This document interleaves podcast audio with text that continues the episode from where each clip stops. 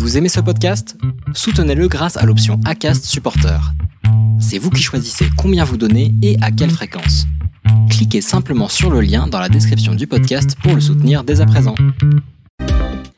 Salut à toutes et à tous, soyez les bienvenus pour un nouveau numéro du Racing Café. Ah, on est bien quand même là, on est, on est, euh, on, a poussé les murs hein, pour le Racing Café de ce soir. Vous allez voir, on va être assez nombreux, alors que pourtant il n'y a pas euh, l'ami, euh, l'ami Manu. Donc autant vous dire que Greg est tout fou, hein, il n'en peut plus, il est là en train de se Oui. dire que c'est. En plus, tu, tu débutes l'émission en faisant une imitation de Pascal Sevran.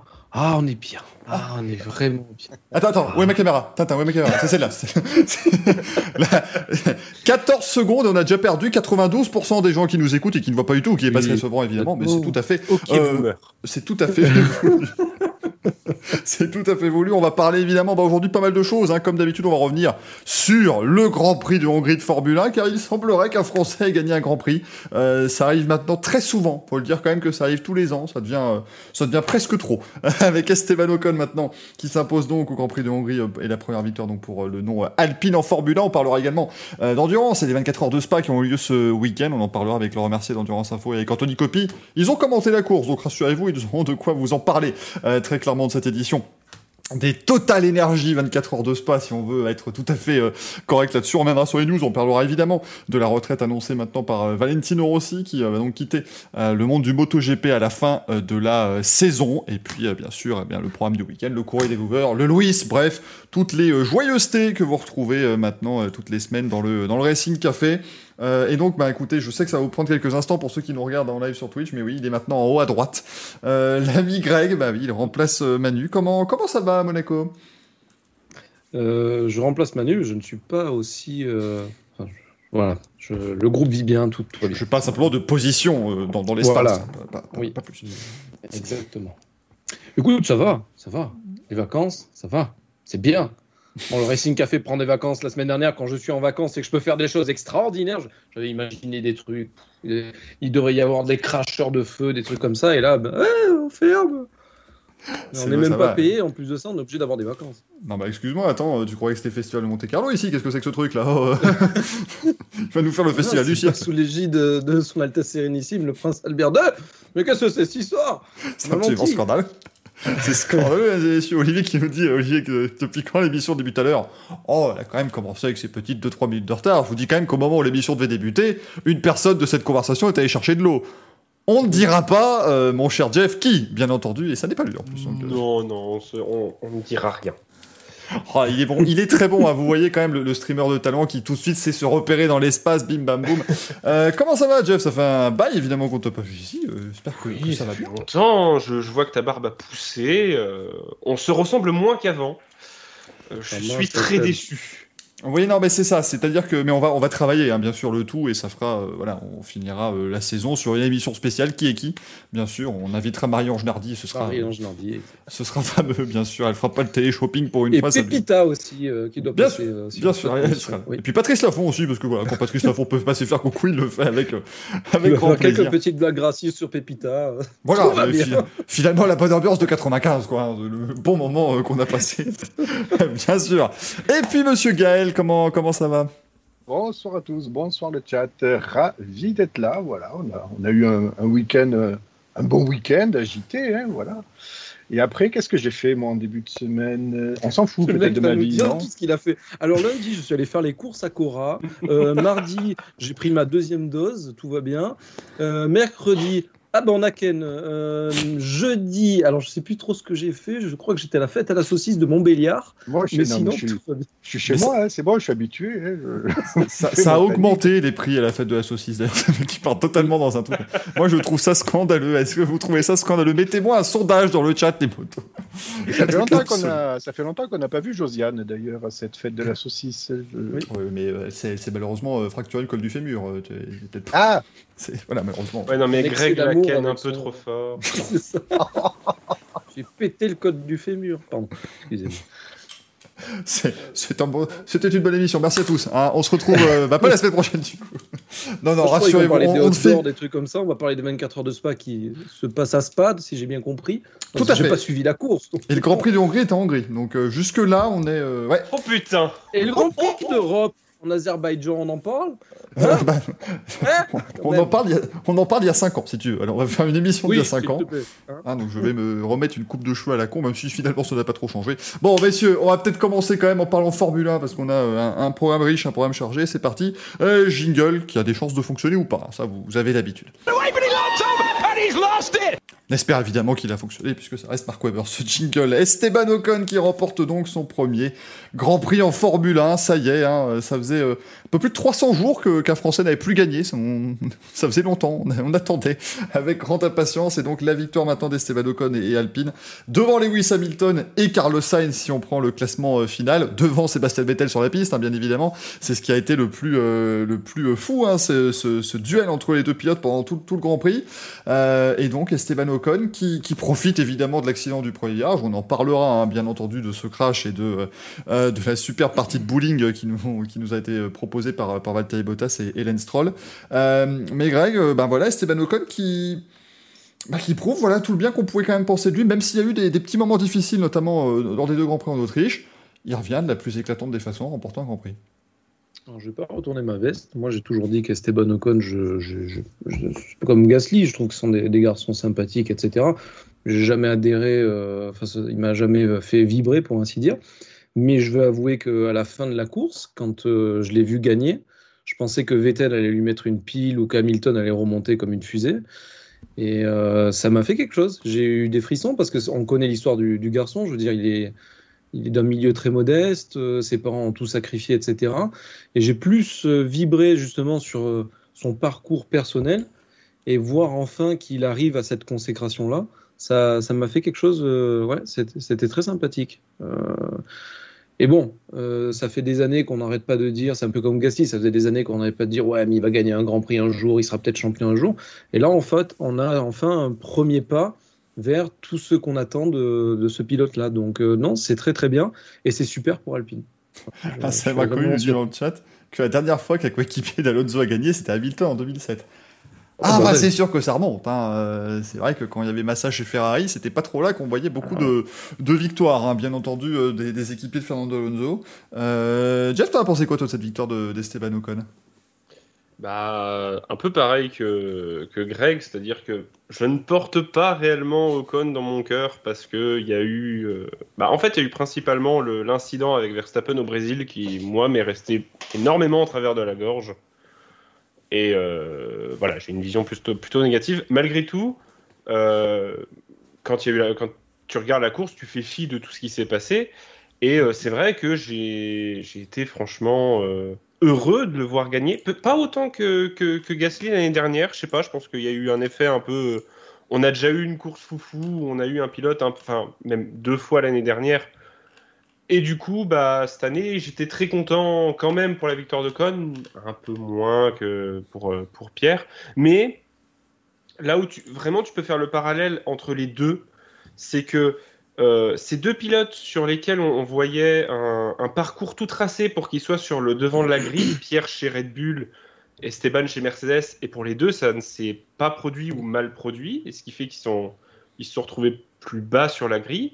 Et les deux, à la première opportunité, finalement, ils peuvent gagner le GP, ils font pas d'erreur, et, euh, et ils ont tous les deux, euh, bah, ils peuvent dire qu'ils sont vainqueurs de Grand Prix, contrairement à un certain Luckenberg qui, Ils sont montés sur un podium déjà, c'est déjà moment. voilà. Donc, donc euh, bah, chapeau, quoi, parce qu'il faut avoir les couilles de tenir. Et Mm. ça, c'est beau.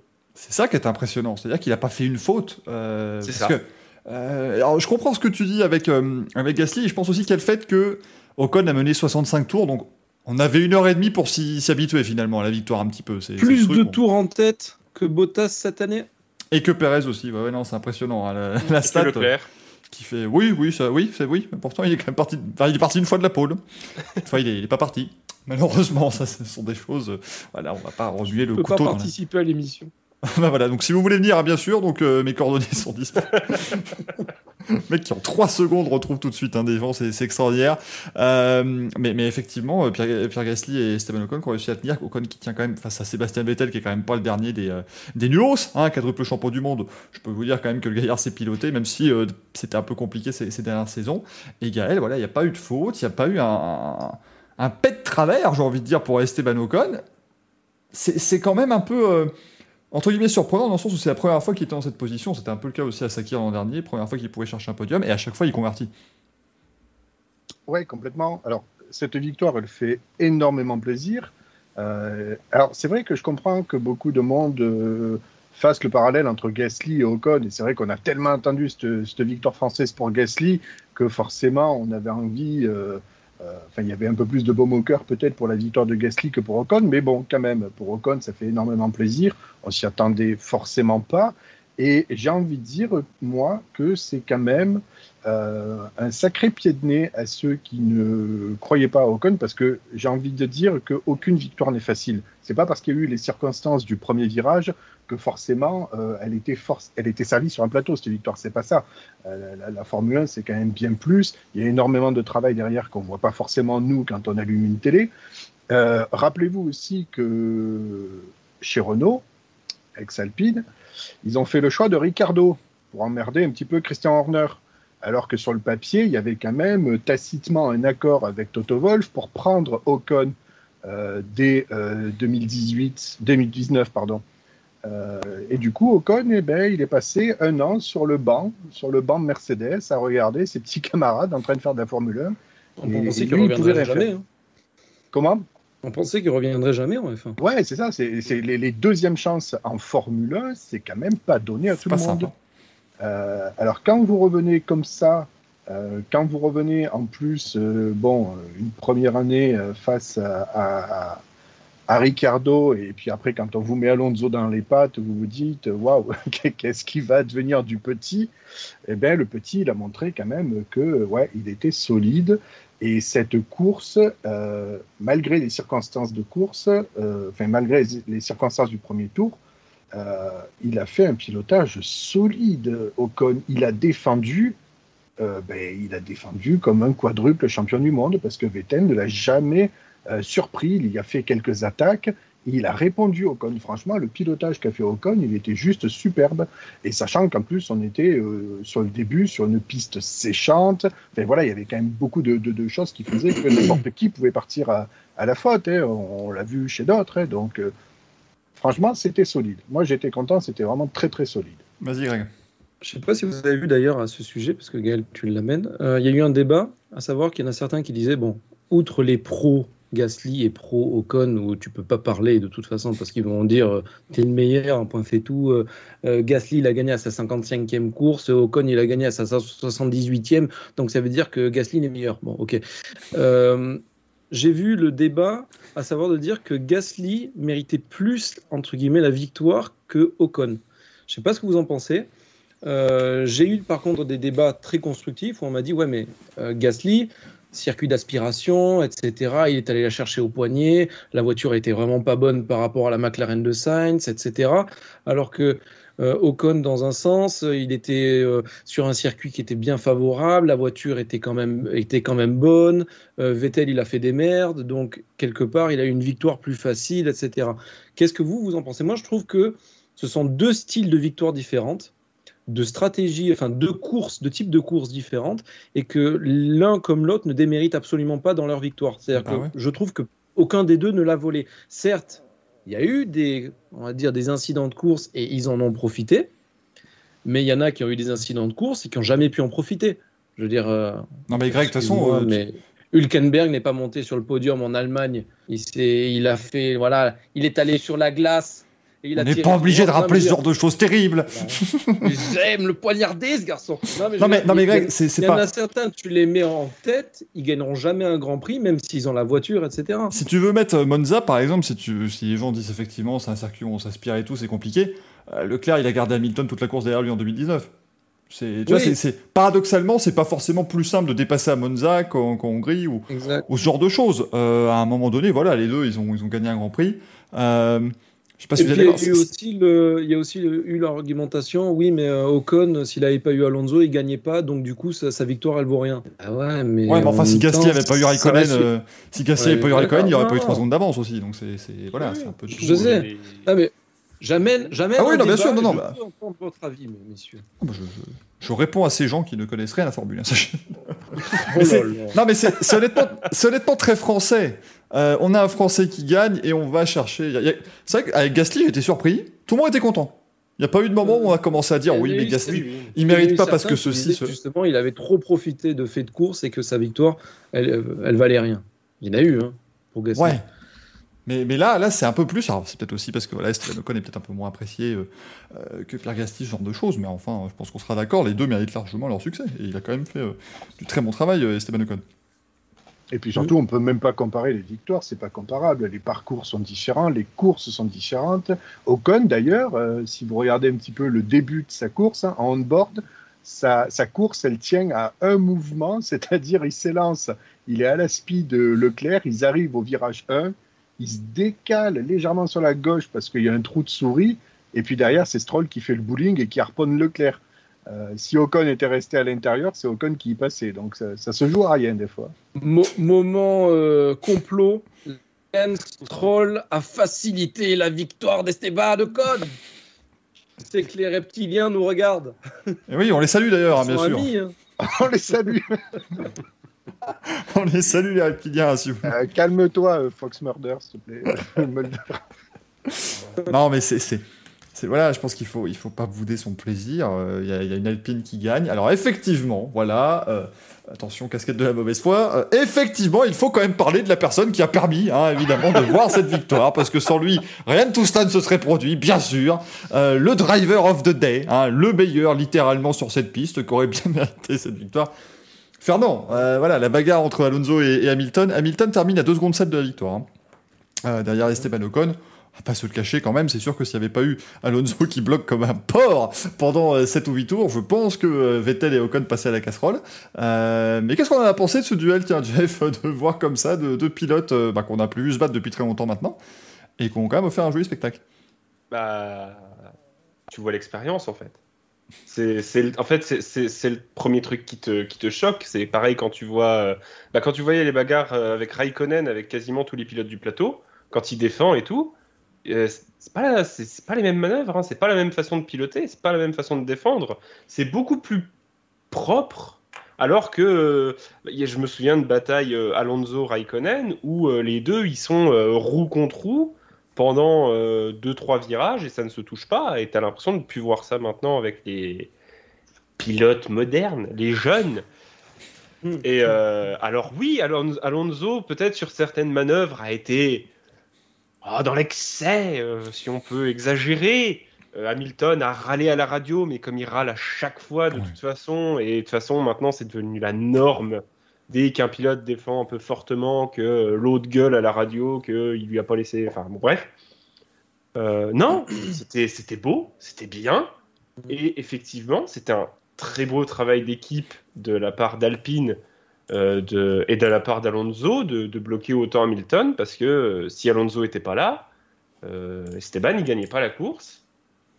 Et bah, j'avoue que j'ai cru quand Hamilton fait son deuxième arrêt et que tu vois le rythme qui claque, euh, j'ai eu un peu peur que Alpine euh, fasse rentrer Alonso un peu trop tard et qu'il le saute et qu'à partir de là, bah, enfin voilà quoi, il trace tout droit et puis c'est gagné.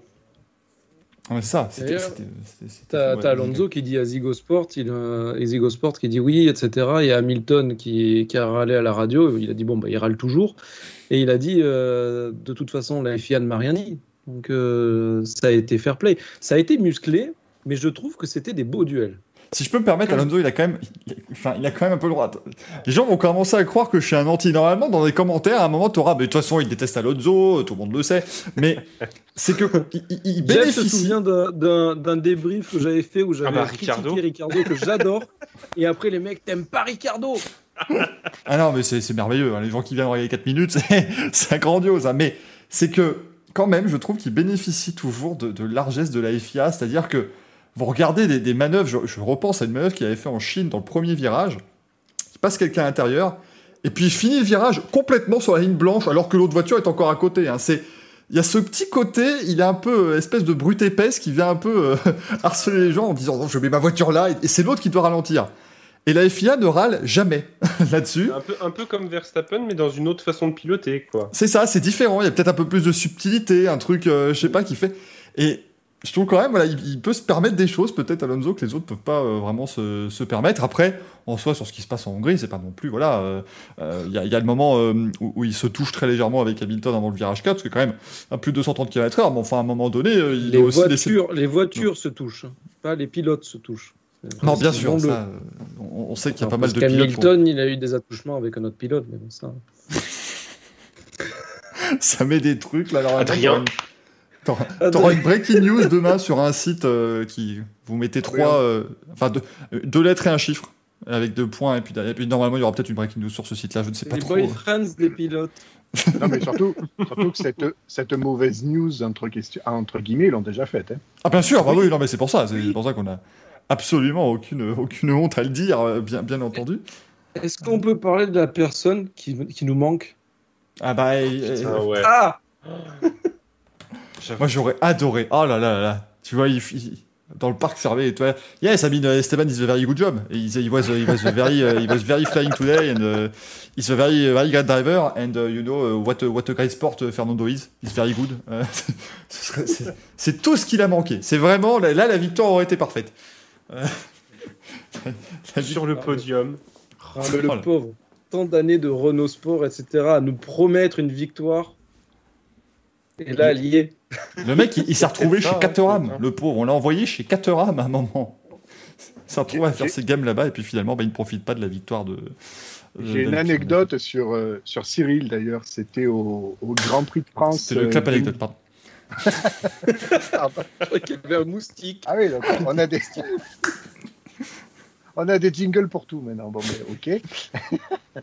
Au Grand Prix de France 2019, euh, pendant la conférence des, des directeurs d'équipe, il y avait euh, Claire Williams, Horner, Cyril Abitboul, Steiner et euh, le cinquième, je ne sais plus qui. Et à un moment donné, Petit Freddy. Ouais, ouais, oui, il était là, ouais. Et à un moment donné, Cyril Abitboul, on était en France et il commence à faire aux autres teams, aux, aux autres teams principales, ben, et si on la faisait en français, cette conférence? L'humour de Cyril, quoi. Et là, et là Horner aurait dû répondre Bah, faudrait déjà que tu parles anglais d'abord. Bon, bah, truc terrible, été absolument. Euh, D'ailleurs, on en profite pour dire que Gaël, évidemment, lui, est un fan de la première heure. Regardez cette magnifique casquette qu'il a mis euh, derrière lui. euh. Ouais. Alors c'est a- la version, c'est la version euh, Renault Sport, mais voilà. J'ai pas encore l'Alpine. Ah oui, si tu m'avais dit que c'était la version alpine, elle est jaune, moi j'aurais dit quand même, se foutre un petit peu de ma gueule. Je, je, je l'apprécie. C'est la version Wish. Hein Oh oui, tu vas faire venir des Sur trucs. c'est- Wish, tu commandes la casquette Alpine, il t'envoie la, la version Renault. Normal. C'est marqué Ronalut sur Ronalut Ouais. F1 Team sur la casquette. Visuel, non contractuel, tu sais. Ça. Et la casquette fait, elle est aussi grande comme ça. Mais ça, après, évidemment, ça, ça fait partie des risques quand vous commandez sur, sur les ce Chinois ont des petites têtes. euh, Mais qu'est-ce qu'il raconte Raciste café. Ça fait du bien de le retrouver après moins d'une demi-heure quand même. C'est le principal, les amis. Faut... Ce ne sont pas mes lunettes. Oui, Léo qui dit la casquette Simca. Mais oui, ça, on, va, on va en faire hein, des éditions limitées euh, de ce genre de, de casquette. Euh, mais donc, oui, bon, voilà, Fernando Alonso qui a quand même été assez, euh, assez fort. On a une pensée pour Sébastien Vettel quand même qui s'est battu comme un beau diable pendant tout le Grand Prix euh, pour malheureusement être disqualifié. Là aussi, C'est un peu ça- décevant quand même. Bah, c'est vrai qu'il a pas, il a pas, atta- il a attaqué une fois quand il y a eu Giovinazzi. C'est la fois où il a pu tenter, mais sinon il était un peu, euh, on le trouvait un peu, je sais pas si tu es d'accord, mais inconstant. C'est-à-dire qu'Ocon, il a touché les mêmes lignes, il a pris les mêmes trajectoires pendant 65 tours. Et Vettel, euh, un coup on revient à 5 dixièmes, un coup on a une seconde 4 parce qu'on a fait 2-3 fautes. Il était pas, il était pas vraiment Il a- constant. disons qu'il a, il a fait quelques erreurs. Je dis pas que sa course a été décevante, je l'ai trouvé très bien. Mais euh, il aurait pu aller chercher la gagne, et c'est ça qui, quelque part, me, me déçoit. C'est pas une déception dans le sens, ouais, c'est une merde. Je préfère le voir comme ça, que plutôt qu'il nous fasse un spin dont il a le secret, façon de parler, et qu'il se plante et qu'il ait même pas la seconde place. Je trouve que la, la course était belle, mais elle aurait pu être mieux en sachant que c'est Vettel. Comme tu l'as dit toi-même, c'était un gros client. Pour moi, j'attendais mieux. Voilà, c'est tout. Finalement, il marque pas de points, hein, Jeff. Finalement, voilà, il se retrouve avec 0 points. euh, Vettel, on rappelle, c'est un point de règlement très simple. Ils font un litre, on n'arrive pas à prendre le litre de la voiture. Bon, bah, c'était assez C'est bizarre. c'est bizarre, il a porté un t-shirt gay et à la fin il est disqualifié. Alors que Aston Martin, ils disent il y a bien le 1 litre, ils ont, je crois qu'ils ont même dit 1 litre 35, 1 litre 44. 1 litre 75. 1 litre 44, je 1 crois. ouais. 1,44 Mais Le complot Le complot, c'est le 44 qui passe devant Non, mais c'est c'est apparemment, ouais, ils ont eu un problème avec la pompe, en fait. euh, ils ont dû essayer de brancher une pompe secondaire pour essayer vraiment de prendre tout ce qui restait dans le réservoir, mais... bon. Et pompe, je vous laisse. Le Ah complot. putain. non. Voilà, le complot. Non. Non, mais sérieusement, ça, c'est par contre le truc qui arrive toujours 3-4 heures après la fin, comme j'ai j'ai marqué sur Twitter pour déconner, la FIA très habile. Elle veut pas un Canada numéro 2, tu sais, où il prend le, le panneau, il le met, tu sais, à la place. Elle s'est dit, c'est bon, il a eu son podium, il a touché le trophée, là il est parti en vélo depuis deux heures, il reviendra pas. On le disqualifie. Non, apparemment, Greg, là, c'était vraiment à cause de la, la pompe, justement, parce qu'ils ont. euh, en gros, ils sont arrivés, ils ont réussi à avoir que Non, 30 mais centilitres. Ils ont dit, bon, bah, euh, vous êtes disqualifiés. La a dit, non, non, mais attendez, on va retrouver de l'essence. Et ils leur ont autorisé à tout faire pour ramener de l'essence, mais ils en ont, ils en ont pas ramené. Donc finalement. Peut-être il est allé pisser dans le réservoir. C'est bizarre cette essence. Ils ont pris la monoplace, ils l'ont retourné. Ah, Lawrence Stroll, I am extremely angry. Point, le monoplace, il tape dessus. C'est pas sorti, c'est pas sorti. Pourtant, niveau, euh, niveau consommation essence, il en restait quand même pas mal dans la voiture de Stroll. Enfin, c'est- con. Oh le con. T'as Vettel, il s'arrête pendant le tour d'honneur, il va siphonner le réservoir de. Stroll. Ça Ah bah oui, on est en Hongrie, moi je siphonne. ce, serait, ce serait affreux, mais bon, c'est vrai que c'était un petit peu dommage pour, euh, pour Sébastien Vettel, euh, qui a quand même fait voilà, un joli circuit, un joli Grand Prix, pardon. Et donc Jeff, bah, Carlos Sainz, qui fait podium, enfin qui fait podium, qui a bu un verre de champagne dans un resto après, parce qu'il fait ce qu'il peut, hein, le pauvre, évidemment, Hier. quand il peut pas monter dessus. Hier. Ah, deux bières, pardon. Mais ça fait donc, bah, du coup, ça fait quand même 4 podiums pour Carlos Sainz maintenant. hein. Dont deux, la moitié sur hein. tapis vert. Dans la moitié sont tapis vert, où il est pas monté dessus, mais au moins il les a. Alors techniquement, non, il les a pas d'après les résultats parce qu'on attend les résultats de la de l'appel. Enfin, ils ont fait un préavis de demande d'appel, donc on attend oui, les oui, résultats. bon. oui, effectivement, techniquement, euh, oui, mais maintenant, voilà. Euh, techniquement, Hamilton n'est pas deuxième. Mais on va faire, on va faire comme si c'était le cas, parce que sinon, ça va devenir compliqué cette affaire, si vous voulez bien. On va dire que euh, Carlos Sainz termine en, en troisième position, mais messieurs, il faut quand même qu'on parle évidemment de ce qui s'est passé au départ, parce que bon. Euh, L'espèce de concours de luge au premier virage, on va quand même pas l'éviter. Euh, quand vous regardez la caméra embarquée de Lewis Hamilton, qui est magnifique, hein, quand on voit derrière lui, c'est euh, à un moment il n'y a plus rien, c'est Moïse. Il, a, il a ouvert la mer en deux. Euh, et Lewis Hamilton qui, euh, bah donc, qui est parti tout seul. Déjà, ça, avant déjà de commencer, on est d'accord qu'on n'a jamais vu ça Hein on, on- on regarde la F1 depuis quelques années. Je pense que là, c'est Ah, clairement a- du, du- du tout nouveau. On a battu Indy. hein. Ah bah là, oui, il n'y a plus les 6 voitures Indianapolis 2005, ça n'existe plus. hein. C'est vraiment euh, absolument fou. Euh, Et Lewis Hamilton sera vraiment l'homme de tous les records. C'est ça, il aura tout fait, Hamilton. C'est-à-dire qu'à chaque fois qu'il fallait faire un truc, il était là. il était présent. Et c'est le seul qui est- pilote qui aura pris le départ d'une course en étant seul sur la grille. Exceptionnel. Encore un record. Hein. Ah c'est beau. Quand on vous dit que eh, il a jamais fait ça, Schumacher. Ah bah quand on vous dit qu'Hamilton c'est le meilleur de tous les temps, à un moment donné. Moi je l'ai Ah, jamais faut vu partir. même- Il faut quand même que Lewis Hamilton s'impose en ayant une pénalité et en passant dans Ouais. les stands. Ça, Ça c'est compliqué. Ça, ça, euh. mais, mais quand même, il a quand même failli gagner alors qu'il partait tout seul euh, de- depuis la grille de, de départ. Bon, cet accident, euh, Jeff, qu'est-ce que qu'est-ce que t'en as pensé toi de ce crash Euh, On rappelle donc euh, Bottas qui percute au Norris et puis derrière Lance Stroll qui coupe tout à peu près. Bah, écoute, euh, en- c'est simplement une erreur de jugement en fait. J'ai pas vraiment envie de m'ét- de de m'éterniser plus que ça. Bottas fait un mauvais départ, ça on l'a tous remarqué. Je pense que il a dû être assez frustré de s'être planté à ce point-là, surtout que c'est pas la première fois que ça lui arrive. Euh, et voilà, avec une piste euh, piégeuse, euh, Norris lui a décidé de jouer la sécurité en freinant assez tôt euh, parce que lui avait fait un bon départ. Bottas derrière bah, se fait piéger sur une piste qui glisse, bah il freine un peu trop tard, il emporte tout le monde. En soi, Stroll fait peut-être plus con parce qu'il a plus de place, mais au final, il peut plus faire grand-chose à partir du moment où il se plante. On a de la chance qu'il agrippe que deux bagnoles et pas plus. Donc euh, bon, ces deux erreurs, euh, c'est pas une pas surprenant. hein. Gasly se plante. Hein, euh. Ouais. Aussi. loupe aussi. Et au final, heureusement qu'il se plante, parce que si je plantais pas, bah, il était DNF aussi. Donc, euh, bah voilà, ça arrive, et là, bah, effectivement, ça fait chier, ça fait chier pour le championnat, ça fait chier pour, euh, pour Norris, qui aurait pu faire une très belle course. Mhm. Et bah voilà, c'est comme ça. Pour Leclerc aussi. Pour le, oui, pour Leclerc aussi, même si, très franchement, je pense que bah, ça aurait été plus Norris qui aurait joué la win, en fait. Mm. Que... Mais encore, il n'y aurait pas eu l'accident là, il n'y aurait pas eu de drapeau rouge. Donc... Oui, Hamilton aurait été loin devant. Enfin, bon, Euh, bref. Ouais, c'était. On rappelle aussi, hein, il devait y avoir 25 minutes de pluie. On les a passés sous drapeau rouge, c'est 25 minutes de pluie, euh, malheureusement. du coup, euh, ça a donné un départ quasiment sur, euh, sur piste sèche. Ricardo aussi, hein, on peut aussi en parler du pauvre Daniel Ricardo, mais euh, il, il était bien placé avant de se faire percuter. Il, ressortait. euh, bah, c'est lui qui ressortait en deuxième place ressortait deux. Il Ah ressortait deuxième.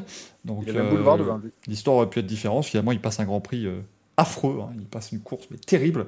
Euh, derrière Ricardo avec des dégâts sur sa voiture. Euh, il était abattu, l'Australien. Je ne sais pas si vous avez vu les images euh, à la sortie de sa voiture, mais je l'ai jamais vu comme ça. Heureusement, on a pu le voir euh, dès les essais. euh, Pirelli, euh, il a retrouvé sa bonhomie. Donc ça, tout va bien. Petite Euh, pipe et ça va mieux. hein. C'est ça. Ah, mais c'est. J'ai encore vu des gens aujourd'hui, quand même, sur des groupes, genre le Nurshit fort bien, genre de trucs, mais- ça fait 4 jours que je vois les vidéos et je comprenais pas pourquoi ils mettaient peine 15. Qu'est-ce que ça voulait dire? Je comprenais pas, moi. Donc là, bon, bah écoutez, on n'y peut rien. Si vous n'avez pas, 15 vous n'avez pas 14 ans d'âge mental, franchement, je suis désolé. Je suis désolé pour vous. Euh, Mais on a l'impression, euh, Gaël, qu'il y a eu beaucoup de gens qui, pouvaient faire de belles courses, qui malheureusement ont eu, euh, bah, ont eu des difficultés au départ. Bah oui, c'est le principe un petit peu des, des- courses sous la pluie où tout devient, euh, tout devient la loterie en fait. hein. Quand, vous, quand vous mettez des Formule 1 sur une piste mouillée, et on le rappelle, les Formule 1, théoriquement, enfin techniquement, ne sont même pas faites pour rouler sous la pluie. Quoi. Il n'y a absolument plus d'adhérence, euh, l'apport aérodynamique est moindre, enfin voilà, les, cartographies moteurs, on n'en parle même pas parce qu'on est sur du... Il n'y a plus d'antipatinage, mais bon, les cartographies moteurs font en sorte que on, on bourrine pas sa race dans les, dans les rapports. Pardon le langage, hein, mais c'est c'est n'importe quoi.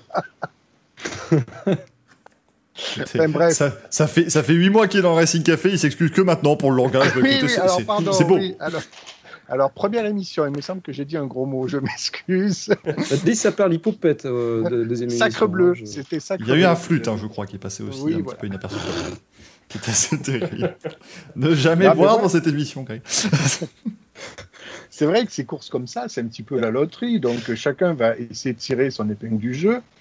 Et moi, pour revenir un petit peu au départ, enfin, je sais pas, alors, j'ai pas trop envie de mettre la faute sur les pilotes, mais quand même, il pleut. Pour Je veux pas monde. mettre la faute, mais je vais mettre la faute. Ouais, c'est ça. Pas être ta faute, mais Bot- Bottas, quel assassin. Mais, mais, mais Bottas, mais attendez, il- Bottas sort de six têtes à queue en Turquie. Il a vendangé tout ce qu'il a pu sous la pluie depuis, y compris à Imola. Enfin, à un moment donné, il faut se racheter, quoi. Et la seule chose qu'il trouve de se racheter, c'est de faire un bowling. Euh, Alors, non. excuse-moi, d'un point de vue Mercedes, c'était le bon plan. Ah ben oui, oui, oui. c'est- D'ailleurs, j'ai... Contacté Google pour qu'on renomme cette ligne droite le bowling Bottas. J'attends la, la certification Google avec impatience. En parlant Alors, de Royo nous dit une, une- chose intéressante. Vas-y, vas-y, pardon. Non, je disais, en parlant de. euh, Je pense que pose la question, parce qu'après j'enchaîne sur Verge tapouille. Non, mais je voyais Royo qui nous disait le feu rouge des stands passe au vert quand la dernière voiture passe la ligne. Mais est-ce qu'on serait toujours en train d'attendre si Hamilton était passé au stand avec les autres? Non. hein. Ils ont déjà annoncé. Si Hamilton était rentré au stand comme tout le monde, bah, ils auraient fait un plan sur la ligne droite vide.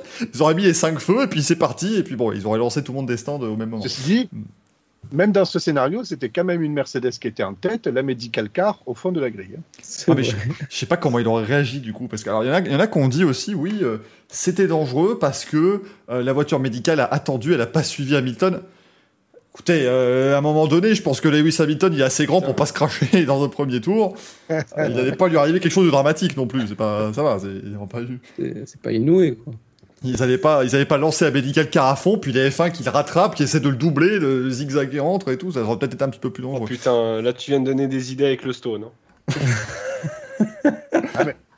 On est il va faire une formule à part Ça va être On est Mad passé Max. à ça d'un remake de la Corée du Sud, hein, quand même, hein, avec une bagnole au milieu des, des, des monoplaces.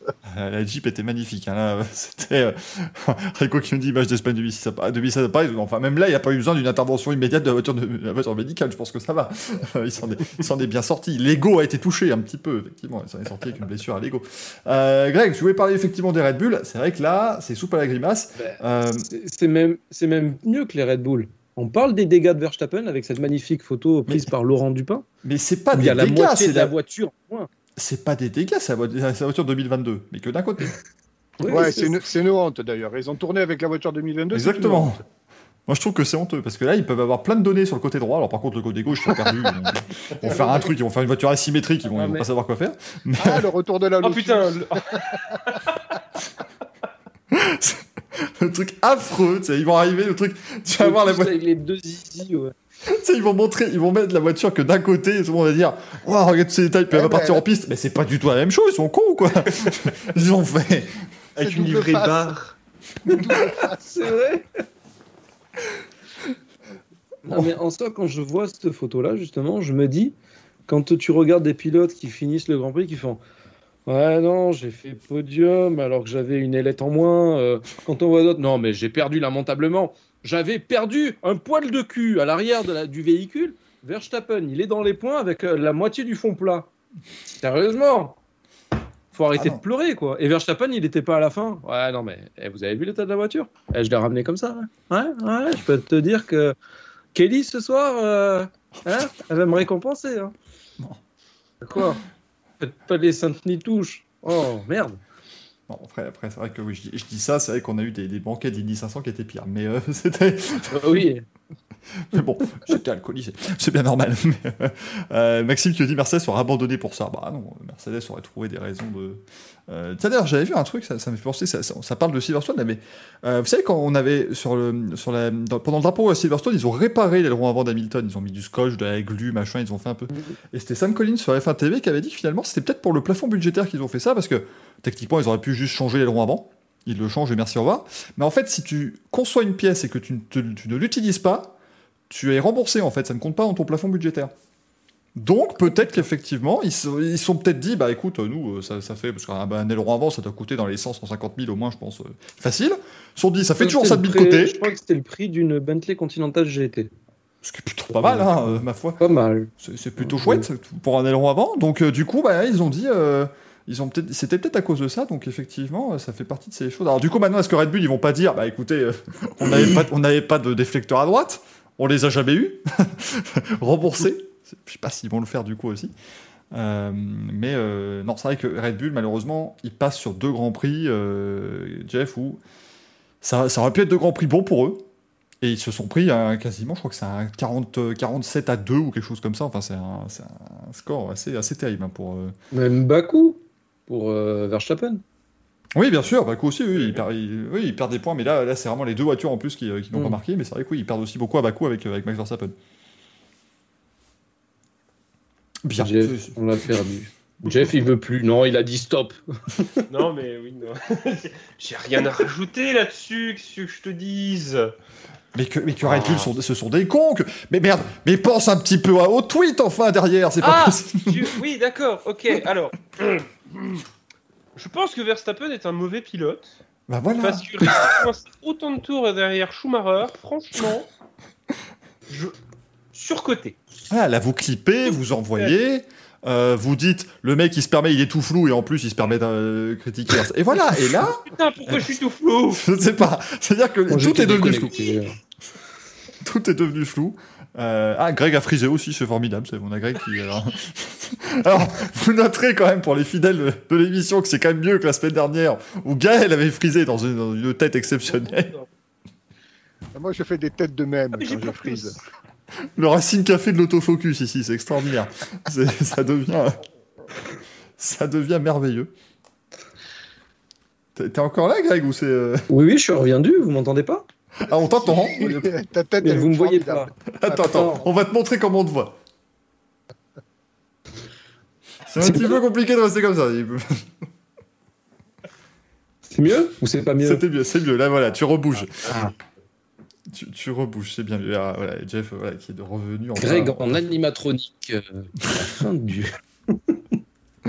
Bon, messieurs, on arrive à la, à la pause estivale du coup maintenant, avec Lewis Hamilton qui est en tête du championnat du monde de Formule 1. Ça- On parle- Est-ce qu'on parle vite fait aussi de Russell qu'on n'a pas trop compris le coup, il passe devant tout le monde, puis après, ça on le savait pas. Puis après on fait, mais regardez, il a des à il a des problèmes de moteur. Ah, ah, mon, mon cœur s'est arrêté. Ah, j'étais détruit.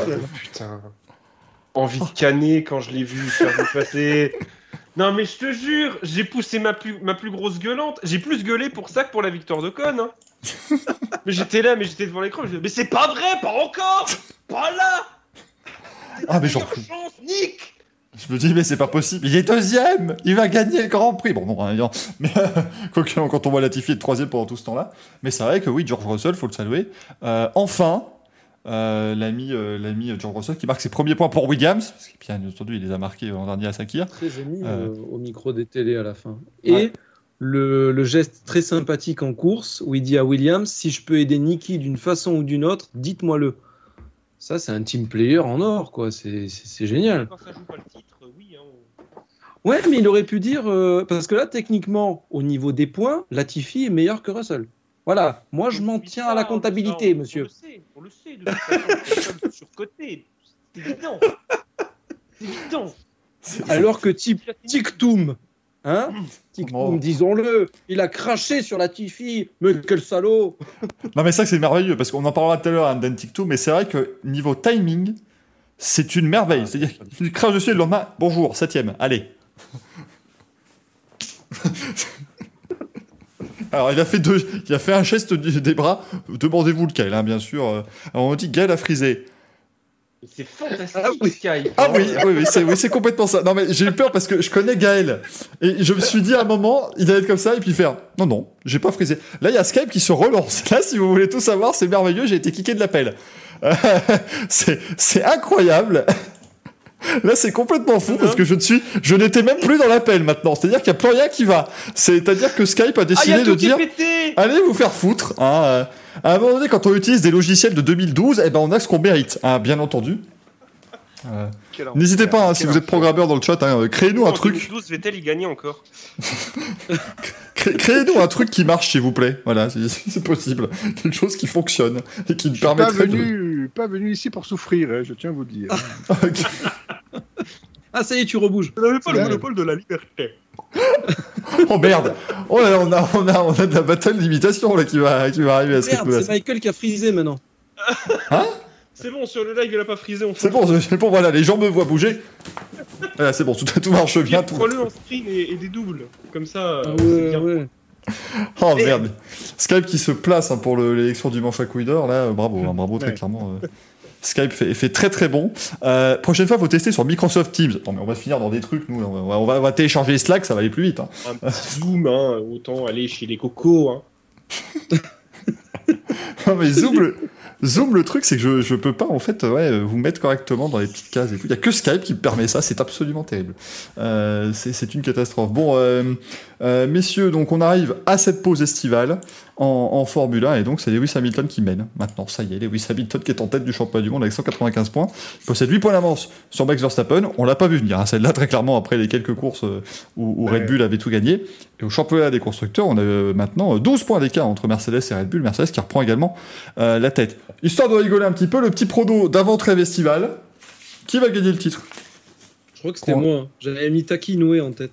Oui, alors ça devrait être pas mal, ça, effectivement. Moi, je suis. Non, mais vas-y, tiens, Greg, qui va gagner le titre du coup Qu'on rigole. Qui va gagner le titre, carrément Oui, ouais, bah oui. Ah, tu veux faire un prono sur ça Bah oui, comme ça, après, on pourra euh, réutiliser. Ça fait. euh, ça, ça, ça met 5 minutes au moins d'une émission d'intersaison, c'est bien, ça va nous permettre de. Ah, écoute, je vais faire un choix conservateur. Je vais dire euh, Latifi. Après ce Grand Prix, il n'y a plus aucun doute.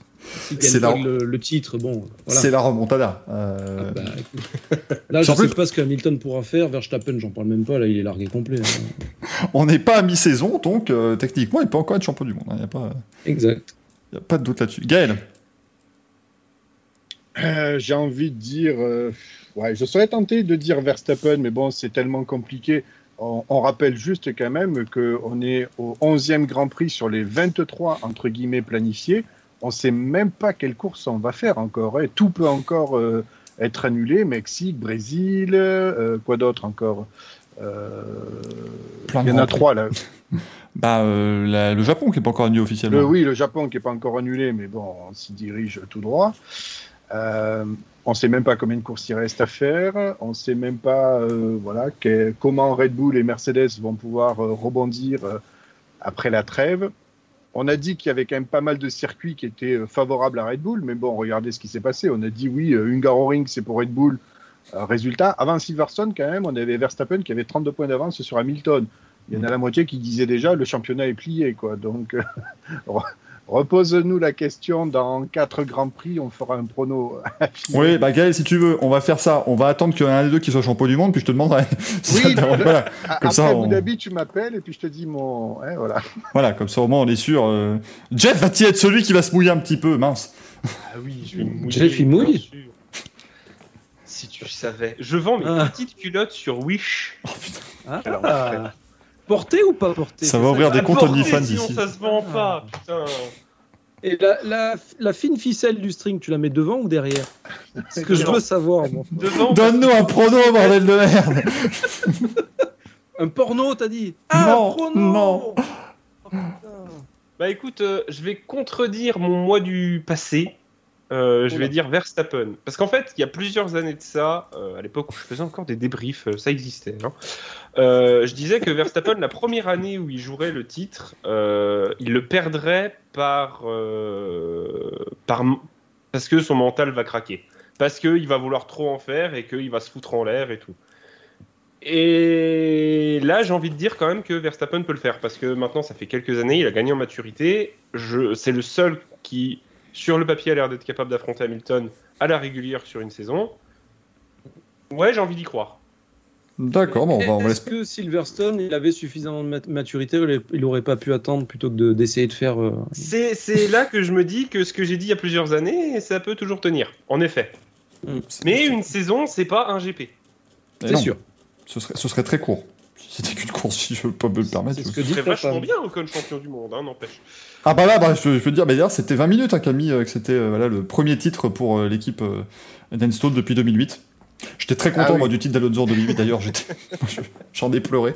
J'en ai pleuré de joie, évidemment. Merci Piquet hein, pour le titre. hein. Bien sûr, bah oui, c'était extraordinaire cette affaire. Moi, je vais mettre Hamilton champion quand même parce que, en plus, c'est vrai que chez Red Bull, niveau moteur, ça va commencer à devenir compliqué. On va se prendre des pénalités dans la deuxième moitié de saison. Donc, à mon avis, ça peut, ça peut un peu basculer là. Mais je pense et j'espère en tout cas euh, bah, qu'on aura une très belle fin de saison euh, et qu'on pourra vous débriefer tout ça. Par contre, Jeff, tu disais que ça existait des débriefs. Je crois moi que j'ai inventé le concept de débrief euh, de Formule 1, mais je, je vis comme ça maintenant. Euh, c'est absolument terrible. Le melon, le mec ne passe plus les portes. Non, non, bah, c'est pour ça, j'ai j'ai pris la casquette la plus grande possible, hein, sinon ça, ça, ça rentrait pas. C'était absolument même temps, c'est une casquette Surtout du pilote avec le plus gros melon. Voilà, bah, évidemment, à un moment donné, euh, je fais ça bien. Oui, oui, oui, on va se prendre du sel. Bon, Ah, vous Greg- n'êtes pas Alonso, Non. vous êtes des connards. Greg et Vous Jeff, êtes on, des connards, ça on le sait. Greg et Jeff, on va vous retrouver tout à l'heure, hein, si ça ne vous euh, dérange pas, les amis, euh, pour les news. Mais maintenant, on va euh, passer, bah, on va partir du côté de la Belgique, tiens, parce que voilà, c'est quand même vachement chouette euh, d'aller. voilà, Ils c'est toujours gagné très quelque sympathique. chose, la Belgique, non, aujourd'hui? Oh, Comment, Gaël? La Belgique, Deux ils ont gagné médailles quelque d'or. chose. hein. Deux médailles d'or, monsieur. Ah, ça, ah ça. Ah, ça fait des qualifications en finale, mais la Belgique, elle gagne, mesdames et messieurs, et ça, c'est beau, c'est la Belgique qui gagne, ça. Vous le voyez, il vient euh, d'être là également notre, notre caution belge du soir, parce qu'il y en a toujours, hein, Anthony, il faut savoir, voilà, hein, c'est très régulier. On essaye d'avoir des cautions belges, bien sûr. Anthony Copy, mesdames et messieurs, comment ça va? Très bien, et vous? Je voudrais juste euh, déjà commencer, je veux pas commencer à être bon le mec désagréable, une critique. J'en viens d'entendre des pronostics pendant plusieurs Aïe, aïe, aïe. minutes, et le tout sans la présence d'un certain Thomas Bastin, je trouve ça intolérable. C'est honteux, c'est honteux. je vais, je vais lui envoyer un message pour qu'il m'envoie son prono, hein, bien sûr, parce qu'à un moment donné, si on n'a Voilà. pas le maître S pronostic, ça ne va pas, évidemment. Surtout, C'est- surtout qu'il a enfin gagné un pronostic dans lequel je me suis lamentablement planté le week-end dernier pour une petite cause dont on va parler a priori. A priori, si on ne m'a pas menti. On devrait, en principe, en parler. Euh, J'ai pas encore décidé. on va parler effectivement des 24 heures de spa avec également le remercier justement d'Endurance Info. Laurent, euh, bien sûr, voilà, euh, terrible ce qui s'est passé ce week-end avec donc euh, Thomas Vestin qui a réussi un pronostic. Je pense que ça, a marqué les esprits. C'est d'ailleurs, bonsoir à vous. C'est d'ailleurs ce qu'on va retenir du week-end. hein. C'est seulement, c'est seulement le pronostic. Ça fait deux ans que ça court après et deux ans et voilà. comme quoi tout arrive et je pense qu'il n'y aura plus de 24 heures de spa, qu'on va s'arrêter à 2021. au final. Voilà, finalement, c'est une très bonne fin, très bonne fin. C'est un club de fin total sur l'épreuve. Euh, c'est parfait. D'ailleurs, c'est parti hein, pour 30 minutes, évidemment, sur comment, voilà, on va parler des débuts de Thomas Bastin pronostiqueur, puis comment ça a évolué jusqu'à ce pronostic réussi. Mais Ah, ça va effectivement. être rapide, hein. ça va être très rapide. Oui, ça devrait, oui, ça devrait pas nous prendre beaucoup de temps, effectivement. Là, on n'est pas, on n'est pas sur des très compliqués, mais effectivement, eh bien voilà, c'est 24 heures de spa avec euh, la première victoire de Ferrari quand même, hein, depuis 2004 au général, bien sûr. Ils avaient euh, gagné également, c'était en GT2, hein, si je dis pas de bêtises. Mais du coup, eh bien, la victoire maintenant euh, de, euh, de Ferrari. Laurent, on peut le dire en plus, à l'issue d'une fin de course quand même mémorable, sous des trompes d'eau, et ce dépassement d'Alessandro Pierguidi à l'extérieur dans le blanchiment, c'était extraordinaire. C'était extraordinaire, c'est le moins qu'on puisse dire. On a eu une course quand même assez calme, mais c'est sûr que euh, l'arrivée de la pluie en fin de course a, a bouleversé les cartes. Et euh, cette victoire de Ferrari, bon, tout le monde l'attendait. Euh, même Anthony Coppi, qui est italien, donc même lui l'attendait depuis euh, des années et des années. Énormément. Et, euh, et non, non, franchement, c'est une belle fin de course. Et je pense que c'est la, la, chose qu'on retiendra de cette course, c'est ce dépassement à Blanchimont à pleine balle avec euh, euh, sous la pluie euh, dans fin de course avec euh, deux pilotes de talent et deux pilotes qui se respectent et, euh, et un beau dénouement, même, même si on a cru à un moment que ça allait quand même un peu clasher. Et ça s'est bien fini. Ouais, effectivement, c'était pas passé loin, hein, euh, Anthony, de- Non. de- du, du contact quand même entre les deux. On, on aurait pu, euh, ça, ça aurait pu mal se finir et on, on doit saluer, on en parlera. Mais euh, Pierre Guédy qui sort à peine des limites de la piste, qui fait ça très bien entre lignes blanches. Il y en a qui ont eu plus de mal pendant l'épreuve, très clairement. Alors, eh, juste, juste pour préciser par rapport à Pierre Guidi, donc c'est un équipage à 3, donc avec euh, comme Lodegar et Niklas Nielsen. Et quand il faut aller flirter avec les limites de la piste, voire même sortir un peu, parce qu'on a le droit à un nombre, à 5 avertissements euh, avant de prendre une pénalité, on envoie Pierre, Pierre Guidi au charbon et après on met comme Lodegar dans la voiture. Et euh, comme Lodegar est capable d'être quasiment aussi vite, mais en respectant les limites de la piste. Donc ce qui fait qu'après ça remet les compteurs à zéro. Ils ont été très très intelligents là-dessus. Ouais, c'est devenu en fait Laurent quasiment une course stratégique sur tous les domaines. C'est-à-dire qu'il y a la stratégie des stands, il y a la stratégie avec les, aussi les, les relais, puisqu'on pouvait pas faire des relais de plus de 65 minutes et il fallait aussi respecter les temps, les temps de pilotage pour tout le monde. Et finalement, euh, les limites de la piste avec ce système. Donc c'était 5 avertissements et c'était remis à zéro toutes les 6 heures, hein, si je dis pas de bêtises. Ouais, c'est ça. Alors pour être totalement franc, moi ça m'emmerde un peu toutes ces, euh, tous ces euh, tous ces trucs qui sont cloisonnés où on fait des relais de 65 minutes où il faut rester arrêté tant de temps pour remettre du carburant il faut où faut euh, pas conduire plus de temps de temps. Où, en fait, il y a des courses comme aux 12 heures de Bathurst où on ouvre tout, ça donne des courses géniales. Et là, euh, moi perso, ça devient, je trouve que ça devient compliqué à suivre pour les gens parce qu'il faut pas dépasser les 65 minutes, faut faire ceci, cela, faut respecter plein de trucs. Bon, moi perso, je suis pas vraiment, je suis pas vraiment pour. On a déjà une balance de performance qui équilibre les performances, donc euh, bon, en plus, il faut avoir fait maths sup et maths p pour suivre une course, ça va être un peu compliqué. Je suis totalement d'accord et je voudrais rajouter le point, c'est que on a quand même ces 40 dernières minutes parce que c'est vrai qu'en plus la course a été relancée. À un moment donné, on a eu un, vrai vrai doute euh, sur le fait qu'elle repartirait ou pas. Mais on a ces 40 minutes avec ce spectacle. C'est un peu la dernière image. Mais moi, je me souviens de ce qu'on se disait aussi pendant la course, c'est qu'on se disait. Ok, c'est hyper serré. Il y a 3, 4, 5 voitures devant. Il y a toujours des voitures derrière. Si à un moment donné, il y a une safety car, si elles sont bien placées, elles peuvent se remettre dans le tour et se remettre totalement dedans.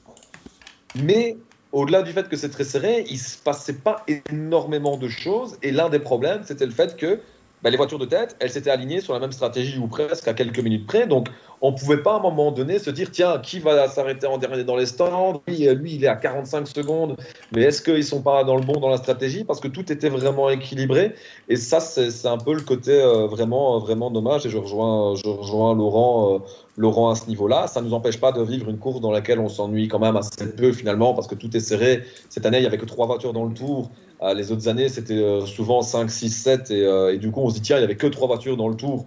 On parle d'une épreuve de 24 heures. hein. Je pense que quand on fait la totalité, il y a quand même un pourcentage assez faible euh, que ça arrive et, ailleurs casse pas d'a- d'ailleurs. Mais, là, je le rejoins totalement et, je pense que du coup, il y a une vision. On a vu une très belle course. Hein. On va pas commencer à, à, à chercher et tout. Mais je pense que qu'on n'aurait peut-être pas, euh, on n'aurait peut-être pas été aussi dithyrambique s'il n'y avait pas eu cette fin d'épreuve et notamment ce, ce dépassement hallucinant Mm. de, de Pierre Willy. Ouais, c'est clair, c'est clair. Je suis assez, je suis assez d'accord avec toi et, et euh, c'est sûr que s'il n'y avait pas eu cette fin de course, alors la course a été belle, hein, c'est pas, c'est pas, c'est pas ça le souci, mais euh, mais le truc c'est qu'on a tendance de plus en plus au fil des années à cloisonner le truc et ça enlève un peu de charme, un peu de stratégie, un peu de compréhension. Alors, oui, la stratégie il en faut, mais maintenant, euh, faudrait pas que ça devienne une course où il faut du cul. Il faut déjà un peu de chance pour les faux coursiers il faut des coups de chance pour ravitailler. Et Je à un moment, pas il aimerait bien apparemment une course où il n'y a que du cul, euh, cela dit. J'ai vu la réaction. Comment? Ah, après, après, faut voir si le cul, il y a une balance de performance ou pas. hein. Ah oui, non, là, la BOP du cul, ça devient compliqué. Là, là, Ouais, j'avoue que là, ça, va falloir, euh, falloir réunir tout un panel, tout ça pour décider. Non, non, ça devient, ça devient complexe, hein, euh, ce genre de. C'est bien complexe. Et puis les relais de 65 minutes, vous êtes sympa, mais bon, il va falloir faire gaffe. C'est, ça va devenir long quand même à un moment. hein. Laurent, qui a fait cette BOP-là qui va être, qui, qui va se porter volontaire, tiens, pour la BOP, justement, c'est la, grande question, ça. Ouais, Euh, j'ai quelques noms en tête, j'ai quelques noms en tête. Euh, mais on peut, on peut aussi, ouais, effectivement, il y a ce côté très, très cloisonné qui est assez, euh, qui est assez particulier. On peut saluer aussi évidemment Audi qui termine deuxième avec la- l'Audi numéro 32, Team WRT, Andries Vantor, Calvin van der Linde, Charles Bertz. Il partait 54e quand même sur cette grille au départ. Donc autant dire qu'il a fallu, il a fallu charbonner en fait pour cet équipage. C'est-à-dire que eux, justement, ils avaient peut-être pas cette, ce luxe de pouvoir, voilà, se reposer sur la stratégie parce qu'ils devaient d'abord remonter tout le peloton. Ils l'ont fait rapidement, hein, quand tu réfléchis. Il y, a eu, euh, il y a eu un souci, mais je pense que l'arrivée de la pluie très vite après le, full course yellow leur a permis. Je pense qu'ils sont arrivés très tôt en piste euh, pour mettre les pluies, pardon. Et du coup, ils ont eu moins de voitures. Enfin, je veux dire, les écarts se sont faits par rapport aux voitures qui restent un peu plus longtemps, qui ont perdu plus de temps, tout ça. Et, et ça, ça les a aidés, euh, aidés énormément. Mais euh, moi, j'avoue que je me disais, tiens, c'est vrai que dans un début de course normal, de, de 3, 4, imagine s'il y avait eu 3-4 heures sans neutralisation ou quoi en début de course, je pense que l'histoire aurait été différente parce que bon, il faut, se dire que si tu remontes à vitesse euh, réelle, à la régulière, tout le peloton comme ça pour tenter de te remettre dans le top 10, je pense que tu perds au moins une minute dans la dans, dans l'histoire. Et encore, si tu perds une minute, tu remontes pas dans le top 10 euh, à ce moment-là de la course. Donc, euh, Ouais. donc on va dire que ça. Allez, les événements s'est tourné en leur faveur pour faire ça. Ça n'enlève rien euh, à leur, à leur mérite, hein, loin de là. Mais, mais voilà. Il faut que tu. De toute façon, c'est pas compliqué. Il faut rester dans le même tour. Déjà, si t'es pas dans le même tour à Spa, déjà pour revenir, euh, ça, c'est, c'est trop compliqué c'est trop sujet à, à d'éventuelles, euh, d'éventuelles neutralisations et tout. Donc, tant que tu restes dans le, le tour du leader, encore ça va. Euh, maintenant, euh, c'est sûr qu'en partant euh, en fond de grille au-delà de la 50e place, c'est forcément compliqué pour remonter. Mais, euh, mais bon, WRT reste WRT. L'équipage faisait des parties des équipages très solides. Maintenant, le problème, c'est que les équipages solides à Spa, il y en avait 20. C'est ça Ouais. le truc. C'est que c'est pas parce que WRT remonte que les autres vont les laisser remonter. Euh, donc c'était euh, c'était un peu compliqué. Bon, maintenant, je pense que la BOP pour l'Audi était quand même pas mal, euh, comme la BOP pour la Ferrari était quand même pas mal aussi. Euh, on a quand même assisté ces deux dernières années à des victoires Porsche et que bon, là c'est un peu plus, ça a été un peu plus compliqué. c'est pas de ton avis, hein, Laurent. Charles Hertz, c'est pas de ton avis. hein. Non, mais tu Euh, peux, on peut pas dire quand non, tu vois mais- les résultats des, Non, vois le je sais résultat bien, des Audi, bien. Tu peux pas dire, tu peux pas dire que la, la BOP des Audi était, euh, était à l'ouest. Mais en fait, le- bah après ça, c'était vraiment dans le truc typique du pilote qui, voilà, si- s'il manque un peu, par exemple, de, de vitesse de pointe, ça a été l'éternel problème pour Audi, il va dire c'est la, la BOP ou, Ouais. ou quoi que ce soit. Il quand il m'a fait la remarque, en fait, j'ai interviewé après la course et tout pour autre chose, et quand il m'a fait la remarque, je me suis dit, ouais, ça c'est. Ouais, au final, non, euh, tu peux pas te plaindre de la BOP ou, ou quoi que ce pourquoi, soit. Mais, pourquoi, mais ça arrive pourquoi souvent Driss pour les pilotes qui sont 2 3 je trouve. Je trouve que c'est Ah oui, mais c'est est normal. Tu, tu rates la victoire, tu, vas- tu trouves des, ouais, tu trouves des, des excuses un petit peu entre guillemets. pourquoi, pour- pourquoi, pourquoi un Dries Vantor qui est quand même sur son terrain, qui aime bien la pluie, qui connaît parfaitement la caisse, il se fait passer, pas, il se fait passer. Alors il y a plusieurs raisons. D'une déjà, parce que je pense qu'au début il s'attendait pas à ce que euh, Alessandro euh, Pierre Guidi passe où il est passé. De deux, je suis pas persuadé que la pression des pneus de l'Audi était au top. Parce que ça, c'est un paramètre, c'est vraiment un paramètre à prendre en compte à Spa, et surtout en plus dans ces conditions-là. Euh, donc déjà, on est rentré euh, avec avec l'Audi, on a fait un tour déjà euh, sur le sec, en enfin à peu près sec. Donc ça, ça a certainement joué aussi, et je pense que la pression n'était pas forcément optimale. Et je veux dire, maintenant la BOP, ouais, quand tu finis quand tu finis deuxième, forcément, il faut aussi que tu dises, bah ouais, on a peut-être raté quelque chose, et peut-être que la BOP était pas optimale. Maintenant, je suis pas sûr qu'il moi, je suis pas sûr qu'il faille crier, crier au loup par rapport à la BOP de l'Audi. Non, non, non. Bon, après, euh, Voilà, il il pas non plus. Enfin, j'étais juste étonné qu'il le mentionne, parce qu'après, il faut dire aussi d'autres choses. Je veux dire, euh, là, pour le coup, ça, c'était une interview qui est passée pendant le live. Je me souviens de l'interview euh, à une heure ou deux de la fin, où il explique aussi le problème de limiteur de vitesse, qu'apparemment, bah, ils sont plus réglés à 49 km/h qu'à 50. Et sur une pit lane d'un kilomètre, ça fait la différence. C'est toujours 3-4 secondes de perdu sur la Ferrari qu'il faut aller rechercher sur la piste. Et on a vu que sur la piste, il y avait ce tout petit avantage en termes de performance pour la, la Ferrari, mais léger, quoi. Ce qui faisait que, bah, au mieux, l'écart est resté stable, mais pour attaquer, ça allait être compliqué. sur le sec. À Sébastien Bourdais ce que c'est d'être dans une pit lane avec le limiteur qui ne va pas à la bonne vitesse. euh, Ça lui est arrivé en, en 2012 avec le moteur Lotus. Je peux vous dire que même dans la pit lane, le moteur était beaucoup moins puissant, euh, très clairement.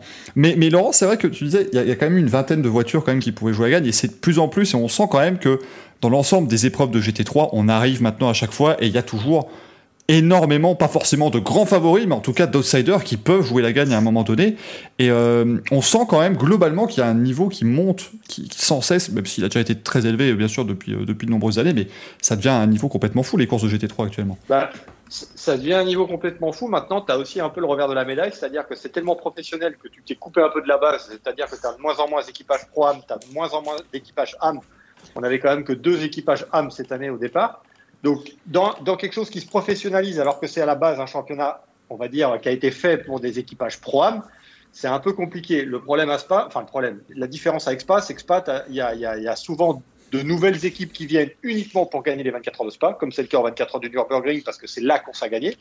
Forcément, ça fausse un peu le truc. Et le souci, c'est que tous ces équipages pro-AM et AM, ils trouvent n'y trouvent plus leur compte. C'est exactement comme les équipages AM quand ils se faisaient euh, laminer au, au, Mans, où il y avait des LMP1 face à eux, où il fallait regarder plus derrière que devant.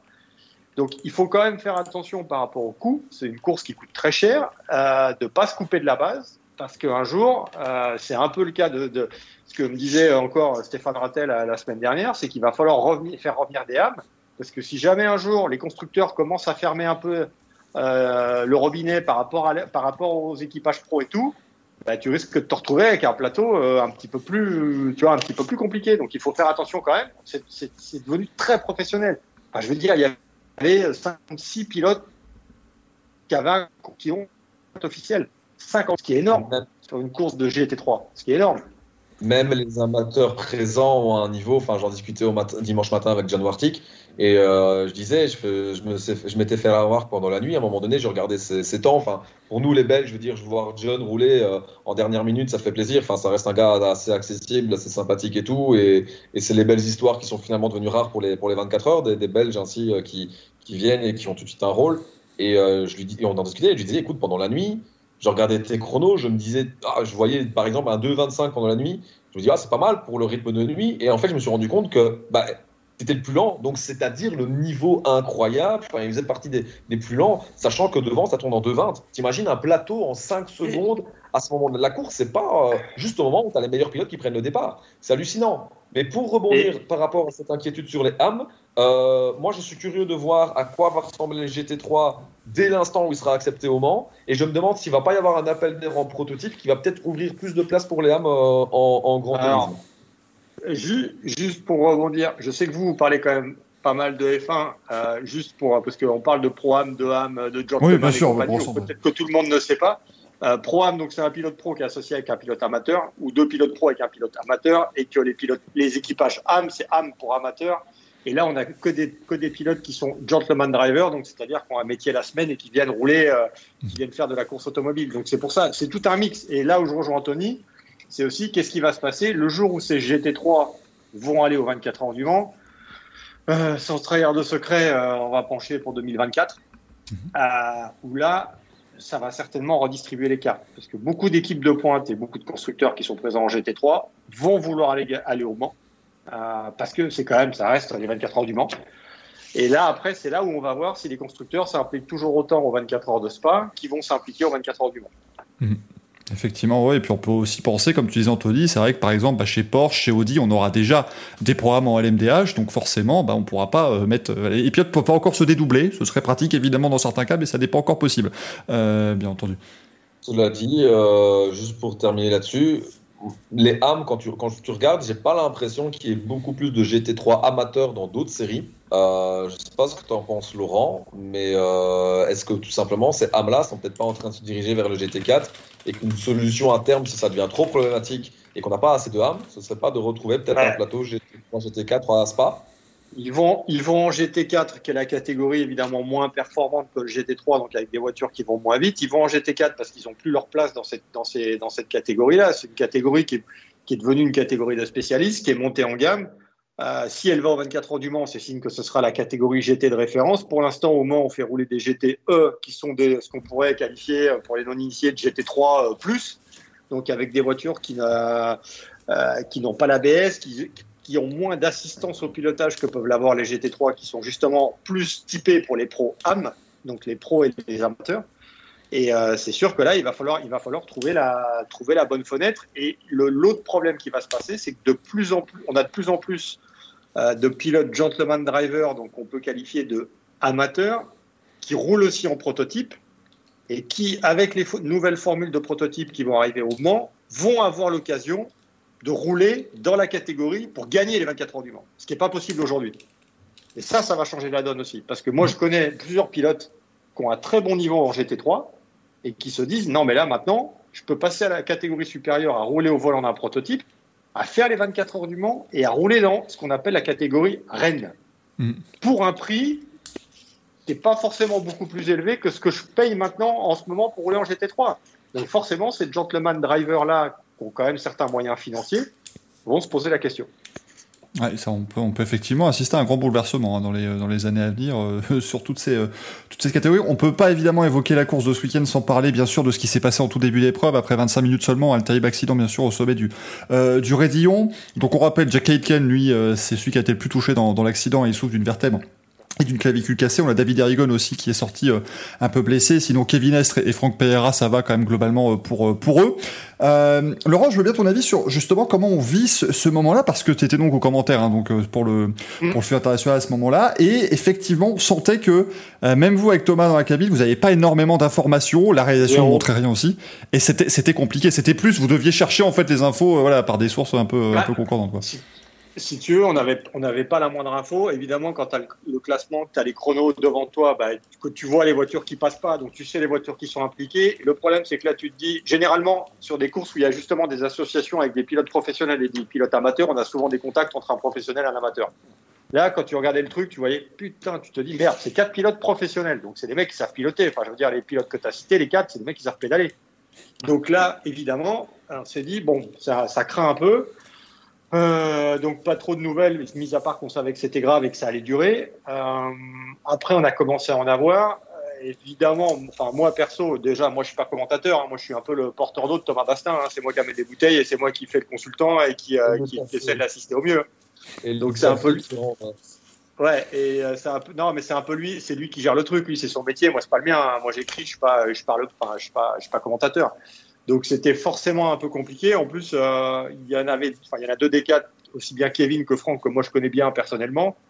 Euh, donc, forcément, c'est un peu plus difficile parce que bah, tu sais pas trop, euh, tu sais pas trop dans quel état ils sont. Tu peux pas trop arrêter de parler. Tu peux pas quitter la cabine pour essayer d'aller te renseigner. Leur envoyer un SMS, je suis pas sûr que ça à grand chose parce qu'ils vont pas te répondre dans la seconde qui suit. Donc ça, ça a été compliqué. Et après, on a su petit à petit qu'il y avait deux des pilotes qui étaient bons, qui étaient OK, qui étaient évacués vers le centre médical et qui sont sortis. Donc après, moi, j'ai pu échanger avec eux par SMS. Donc là, j'ai bien vu que ça allait. Et après, on a eu les infos un peu plus tard pour, euh, Jack Aitken et David Erigon. Mais bon, euh, finalement, ça se passe, ça s'est bien terminé. euh, ça s'est quand même bien terminé vu la violence de l'im- de l'impact. Effectivement, on rappelle donc Jack Aitken qui, euh, on se demande s'il n'y a pas une crevaison au sommet du Rédillon, en tout cas une perte de, contrôle. Il percute le mur de pneus, la voiture est renvoyée en piste et derrière, bon, on peut rien faire pour éviter. Et c'est euh, un peu quand même ce qui ressort de, de cet incident. Et c'est là aussi que je veux avoir votre avis. Et là, je peux ouvrir aussi à, à tout le monde, bien sûr, Jeff, Greg et, et Gaël aussi, sur justement ce Rédillon. Est-ce que voilà, est-ce qu'il n'y a pas, euh, c'est Kevin Estre aussi qui disait justement que lui, il n'y a pas non plus grand chose à faire euh, sur ce sur ce virage-là. Est-ce qu'on n'arrive pas avec le niveau de performance de tous les, toutes les voitures qui, qui courent, à une limite peut-être justement pour le Rédillon, euh, qui, qui deviendrait presque limite finalement? On, on en, on en revient déjà. Alors là, c'est plus un problème mécanique, donc on peut pas incriminer les limites de la piste. Mais on en revient à ce qu'on disait tout à l'heure avec les limites de la piste. Le, le problème, c'est que tous ces, tous ces circuits qui accueillent la Formule 1, c'est des, on a des vrais parkings. Donc euh, ça pose problème. Ça a déjà posé pas mal. Ça a posé problème fin juin euh, à Spa aux essais, parce qu'il y a eu des essais officiels avant. On a eu quatre châssis qui ont été cassés, Mhm. puis cassés, cassés. Euh, donc avec le non-respect des limites de la piste, notamment, il y avait, il y a eu, je crois, trois sorties dans le Rédillon, quand même. Et on a, oui, le, le- ok, c'est c'est ça, mais maintenant, qu'est-ce qu'on fait? Si on, re- si on dénature le circuit de Spa Je veux dire, aux États-Unis, il n'y a pas de limite de la piste, au Japon, il n'y a pas de limite de la piste, et pourtant, il n'y a pas plus de problème. Et Mm. Je pense que l'un des le, le- le principal problème, et bon, voilà, euh, c'est le truc euh, euh, Calomilot qui, qui avait réagi et ça n'a pas trop trop fait parler, mais bon, euh, c'est un accident qui en, qui en rappelait malheureusement très fort dans, dans la manière dont il est arrivé, celui d'Antoine Hubert. Et je pense qu'un mec comme Calomilot, émotionnellement, vivre ça euh, avec un équipier cette fois, ça a été forcément compliqué. Et je pense que humainement, sa réaction, elle se comprend quand il dit qu'il. Enfin voilà, il fait comprendre que c'est pas normal que rien n'ait changé. Je pense que mettre des bacs à gravier va permettre euh, d'avoir forcément une, euh, allez, une hiérarchie dans la manière d'affronter le virage, de l'aborder. Certains ne le passeront plus comme maintenant, ça c'est une certitude. Euh, maintenant, j'ai envie de te dire, si on met des graviers, euh, toujours est-il que si quelqu'un tape à l'intérieur, ça restera un endroit où ça passe vite, même si tu passes 20 km/h moins vite, ça reste très rapide. Tu passeras à 180 au lieu de 200 pour une GT3, euh, quelque chose comme ça, voire même 220 au-dessus. Je sais pas trop euh, au-dessus les, vitesses euh, exactement, mais j'ai pas l'impression que si tu mets des baquets à cet endroit-là, l'en- au côté gauche, ça va forcément empêcher une voiture de revenir sur la piste. Ce qui a causé problème, ce qui avait posé problème, parce qu'on le rappelle, euh, ben voilà, la base de l'accident d'Antoine Hubert, c'est c'est Giu- c'est Giuliano Alesi qui, qui revient, qui revient sur la piste, un peu comme Aitken ici. Et, donc, que fait-on à ce moment-là? Euh, Je sais pas, Michael, tu connais les lieux, je sais pas si c'est le cas de Greg, Gaël et Jeff. C'est très compliqué, surtout avec la construction d'une tribune, de repousser ce mur-là par rapport à l'environnement euh, à côté. Donc, euh, c'est très très compliqué. Parce qu'alors, tu mets une tribune, mais plus personne ne sait passer, euh, il n'y a plus de route de service. C'est pas Mais vraiment pratique le- non plus. Le- Et donc, le- si tu veux, c'est ça, c'est la, la mesure où tu veux reculer ce mur-là. Mais j'en discute avec Thomas Bastin à un moment donné pendant la course, par rapport à ça et tout. Et si tu veux toucher au circuit sans le dénaturer, alors tu dois resserrer le virage. Mais, est-ce que, mais, mais tu dois resserrer le virage, redevenir un vrai virage. J'aime pas cette expression parce que un virage à fond, ça reste un virage, mais un virage où tu dois décélérer. Et là, faire ça plus du bac à gravier, maintenant, je veux dire, ça restera un virage rapide où le dessus, bah, tu vois pas ce qu'il y a. Donc si à un moment donné il se passe quelque chose, bah, ton temps de réaction il est minime et as, parfois tu n'as pas le temps de réaction. Et ça reste un endroit dangereux. Et je veux dire, ça, malheureusement, on pourra jamais. Je veux dire, si demain on met des bacs à gravier, si demain on va resserrer le circuit, imaginons que ces deux choses arrivent. Pour l'instant, il n'est question que de bacs à gravier. Pour la moto. Des gros cartons, on en aura toujours. On en aura toujours. C'est la nature de cet endroit qui fait que, comme tu as toujours des gros cartons dans des, dans des accidents, dans, dans- aux États-Unis ou quoi que ce soit, parce que la sécurité n'est pas la même. Mais tu peux pas non plus toucher plus que ça au Raidillon, parce que si tu touches au Raidillon comme ça, bah, c'est terminé. Francorchamps n'est plus le beau- le plus beau circuit du monde et son attrait euh, perd énormément. Ouais, Greg, tiens, qui veut, qui veut dire quelque chose? J'ai une question, la, la voix off. Justement, alors, j'ai eu cette, cette réflexion-là, je pense qu'on est plusieurs à l'avoir eu, mais celle que, qui me chiffonne le plus, c'est que Spa, c'est un circuit légendaire, comme tu dis. Si tu touches à ça, tu touches à Spa. On est d'accord. Le Mhm. souci, c'est que s'il y a encore un mort, s'il y a encore un gros blessé, est-ce que Spa va pas devenir persona non grata et on va le- plus l'avoir en tant que circuit parce qu'entre guillemets, c'est trop dangereux. On parle en 2021 et au-delà où les gens, le moindre petit truc, ça les choque, ils sont offensés, etc. Et moi, j'ai peur de ça pour Spa, pour l'avenir de Spa, qui est une piste mythique et qui serait dommage de perdre. Malgré tout, comme tu dis, les solutions, il n'y a pas de solution miracle. C'est ça le je pense problème. que- Je pense que dans les deux cas, tu es perdant, quoi qu'il arrive. Soit tu donnes raison à Mais- ces gens-là, Mm. l'influence est là. Laurent. ce que, ce que dit Greg est tout à fait vrai, et c'est un peu le problème de savoir s'il fallait diffuser les images ou pas, parce que diffuser les images d'un accident, je veux dire, ça fait partie du sport auto, ça on peut pas, on peut pas aller contre. Le seul problème qu'il y a, c'est qu'on peut pas, à mon avis, comparer les images, par exemple, d'un Romain Grosjean qui sort d'une Formule 1 en, en- en feu ou quoi, avec l'endurance. Je veux dire, la F1 restera la F1. La F1, tu peux tout faire. En fait. J'ai l'impression que en sport auto, tu as la F1 et le reste. Là, le problème, c'est qu'on est sur un virage où c'est tué Antoine Hubert il n'y a pas encore si longtemps que ça, où on fait une course de GT3 deux semaines après des, une catastrophe, euh, on va dire, avec toutes les inondations dans la région. Déjà, ça, ça a joué aussi pas forcément en notre Oui. faveur. Si tu commences à montrer ça à la télé, à tout le monde, on va dire Ah, mais regardez, encore une course de voiture. Déjà, on nous dit ça pollue, ça sert à rien, c'est bruyant, c'est cher. Qu'est-ce- à un moment, qu'est-ce qu'on veut? On veut quoi? On veut tuer ce qui reste, sauf la F1 C'est ça le truc. Le problème, c'est que si Mais jamais même on pour montre moi, même la F1 est en danger hein, par rapport à la, ah, mais ça, c'est tout à fait possible. Ouais, ça, Tous les sports mécaniques sont très Voilà. mal vus. hein. C'est tout à fait possible. Et le problème, c'est que quand tu commences à, à diffuser ça sur des, des, euh, des médias qui sont pas spécialisés, on va te raconter n'importe quoi. Moi, je suis franchement, Alors là, je sais pas ce que va en penser Anthony, euh, belge. Moi, je suis scandalisé par ce qu'a fait la RTBF après l'arrivée. Je veux dire, on a diffusé ces images, rediffusé, rediffusé, où tu vois la tête de Jack Aitken en avant. Putain, ok, il va bien. Mais c'est ça qu'on veut faire passer comme message. Et après, on te dit, ah, maintenant, on va parler de la course. Putain, mais vous rigolez ou quoi? On a eu une super fin de course et on va en parler après cet accident-là? Qu'est-ce qu'on on veut quoi? On veut tuer ce qui reste? Ouais, on avait eu un peu ça avec, euh, avec Grosjean, il y avait eu du sensationnalisme où il disait il repasse les images en boucle, en boucle, en boucle. Au bout d'un moment, un peu de pudeur. Arrêtez, on les a vus, ça suffit. Là, c'est quoi? C'est pour quand il y a le chaland qui va arriver. Oh, regarde, il y a un mec en feu, c'est génial. Oh, regarde, il y a un mec qui a eu un accident. Ah, c'est ouais. top. Bah oui. On veut pas ça. C'est pour ça, de toute façon. Vous regarderez, on parle jamais de sport auto dans des médias traditionnels, euh, sauf quand il y a des, des gros accidents, et c'est Oh, malheureusement. Comme le rallye. C'est voilà, Ah, comme le ouais, rallye, bah, bien sûr. Enfin, En termes finalement, de enfin, sécurité, finalement, quand tu regardes, après, bon, il y a une activité sportive qui n'aide pas, mais il n'y a pas grand monde qui a parlé réellement des, des 24 heures de spa et, et les articles qu'il y, a- eu derrière, c'était plus bah, ouais, bah, l'accident ou certains qui ont parlé de la réaction. Je pense que c'est le cas sur RTL ou, sur leur site internet. Euh, bah, Il y, a, y a un des, des spécialistes sport qui, qui aime bien le sport auto, Alexandre Brackman. Et bon, bah, tu lis le titre, tu te dis, oh putain, ça y est, ils en remettent une couche. Et puis tu lis l'article et tu te dis, ouais, non, tu vois que le gars connaît son sujet, euh, n'est pas là pour casser du bois. C'est juste que, bah, voilà, t'as un titre tapageur, euh, tout ça. euh, le titre, je pense, c'était faut-il faut-il toucher au mythique Et puis finalement, c'est la vie de Kevin S qui te dit que non. Mais bon, rien que se poser la question, tu sais comment les gens réagissent sans lire l'article. Mais... donc, c'est.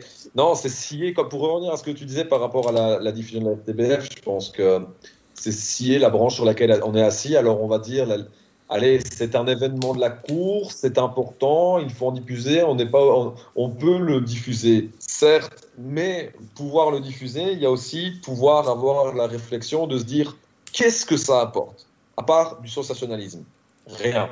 Dans ce cas-ci, rien du tout. Surtout 24 heures plus tard, quand on sait que les, les mecs vont bien. Et, et à partir du moment où. Oui, et- et- vivant et que Jack Ayton, par rapport à ce qui reste de la voiture, c'est-à-dire que l'habitacle, Il s'en sort euh, très, il est très dans un bon état. hein. Il reste que l'habitacle. Il s'en sort très bien, c'est incroyable hein, quand on voit les images. Mais c'est vrai, et en plus, quand tu pars du principe que l'accident, tu n'as que des images amateurs en plus, parce que c'est justement, Ouais, ça n'a ouais, pas été montré à la télé. Donc tu, tu dois savoir peut-être aussi à un moment que effectivement, c'est pas le bon moment. je pense que derrière ça, derrière cette réflexion, en fait, derrière, euh, derrière ça, derrière la décision qui a été prise de, de diffuser ça, il y a cette réflexion.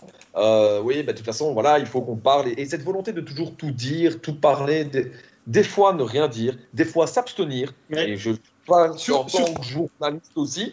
C'est pas interdit, c'est pas interdit parce qu'on veut toujours tout montrer et au final c'est un problème qui est le même. Enfin, je vais pas partir sur un débat comme ça, mais tu as l'avis de n'importe quel euh, sur n'importe quel débat de société, tu as l'avis de n'importe qui et puis tu t'étonnes que derrière euh, bah, tout est toujours compliqué et que c'est tendu à tout niveau. Bah ouais, mais à un moment donné quand tu donnes l'avis à tout le monde, quand tu donnes la parole à tout le monde, tu fais n'importe quoi. C'est ton droit, mais forcément, mais est-ce que c'est une bonne solution? Non. Bah ici, c'est un sujet différent, mais le cas de figure est finalement pareil, est assez similaire, je trouve. Sur- sur- surtout quand la- l'accident n'a pas été caché, maquillé ou camouflé. On a Ah dit qu'il y a eu un accident, on a dit que c'était grave, on a dit qui c'était. On a, ils ont juste décidé de ne pas montrer les images.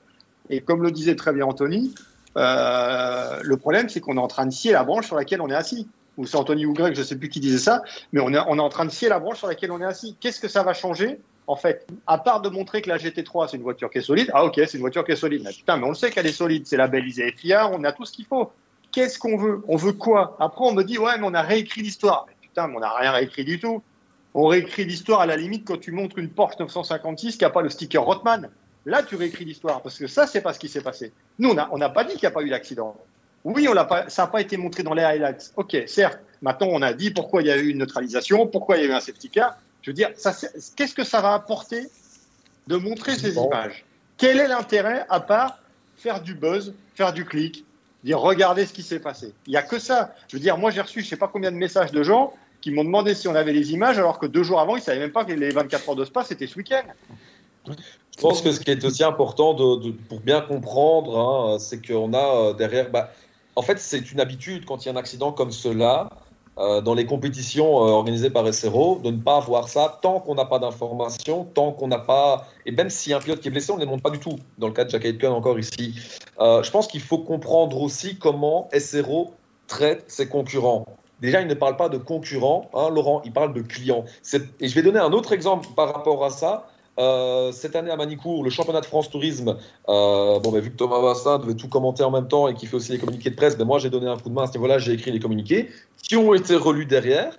Et à un moment donné, par rapport aux termes que j'utilisais, j'ai reçu des remarques, bon, voilà, des corrections et tout, en me disant euh, attention à cette, cette utilisation de ces mots-là, on n'en veut pas dans nos communiqués, parce que nous parlons de nos clients. Je pense que tu n'as aucun autre promoteur, à ce niveau-là en tout cas, qui en parle autant. Donc en fait, SRO, et tu peux pas leur donner tort quand tu vois le succès qu'ils ont, euh, ce sont des clients, on les protège quand il faut les protéger, on ne veut pas les mettre dans une position particulière comme c'est le cas ici, et c'est une politique qui est différente, et chacun peut avoir son avis, mais je trouve que c'est une politique qui se comprend, et tu peux pas dire qu'ils ont tort quand tu vois le succès qu'ils ont, et, et, la fidélité aussi des équipes, dès l'instant où elles n'ont pas de problème financier forcément.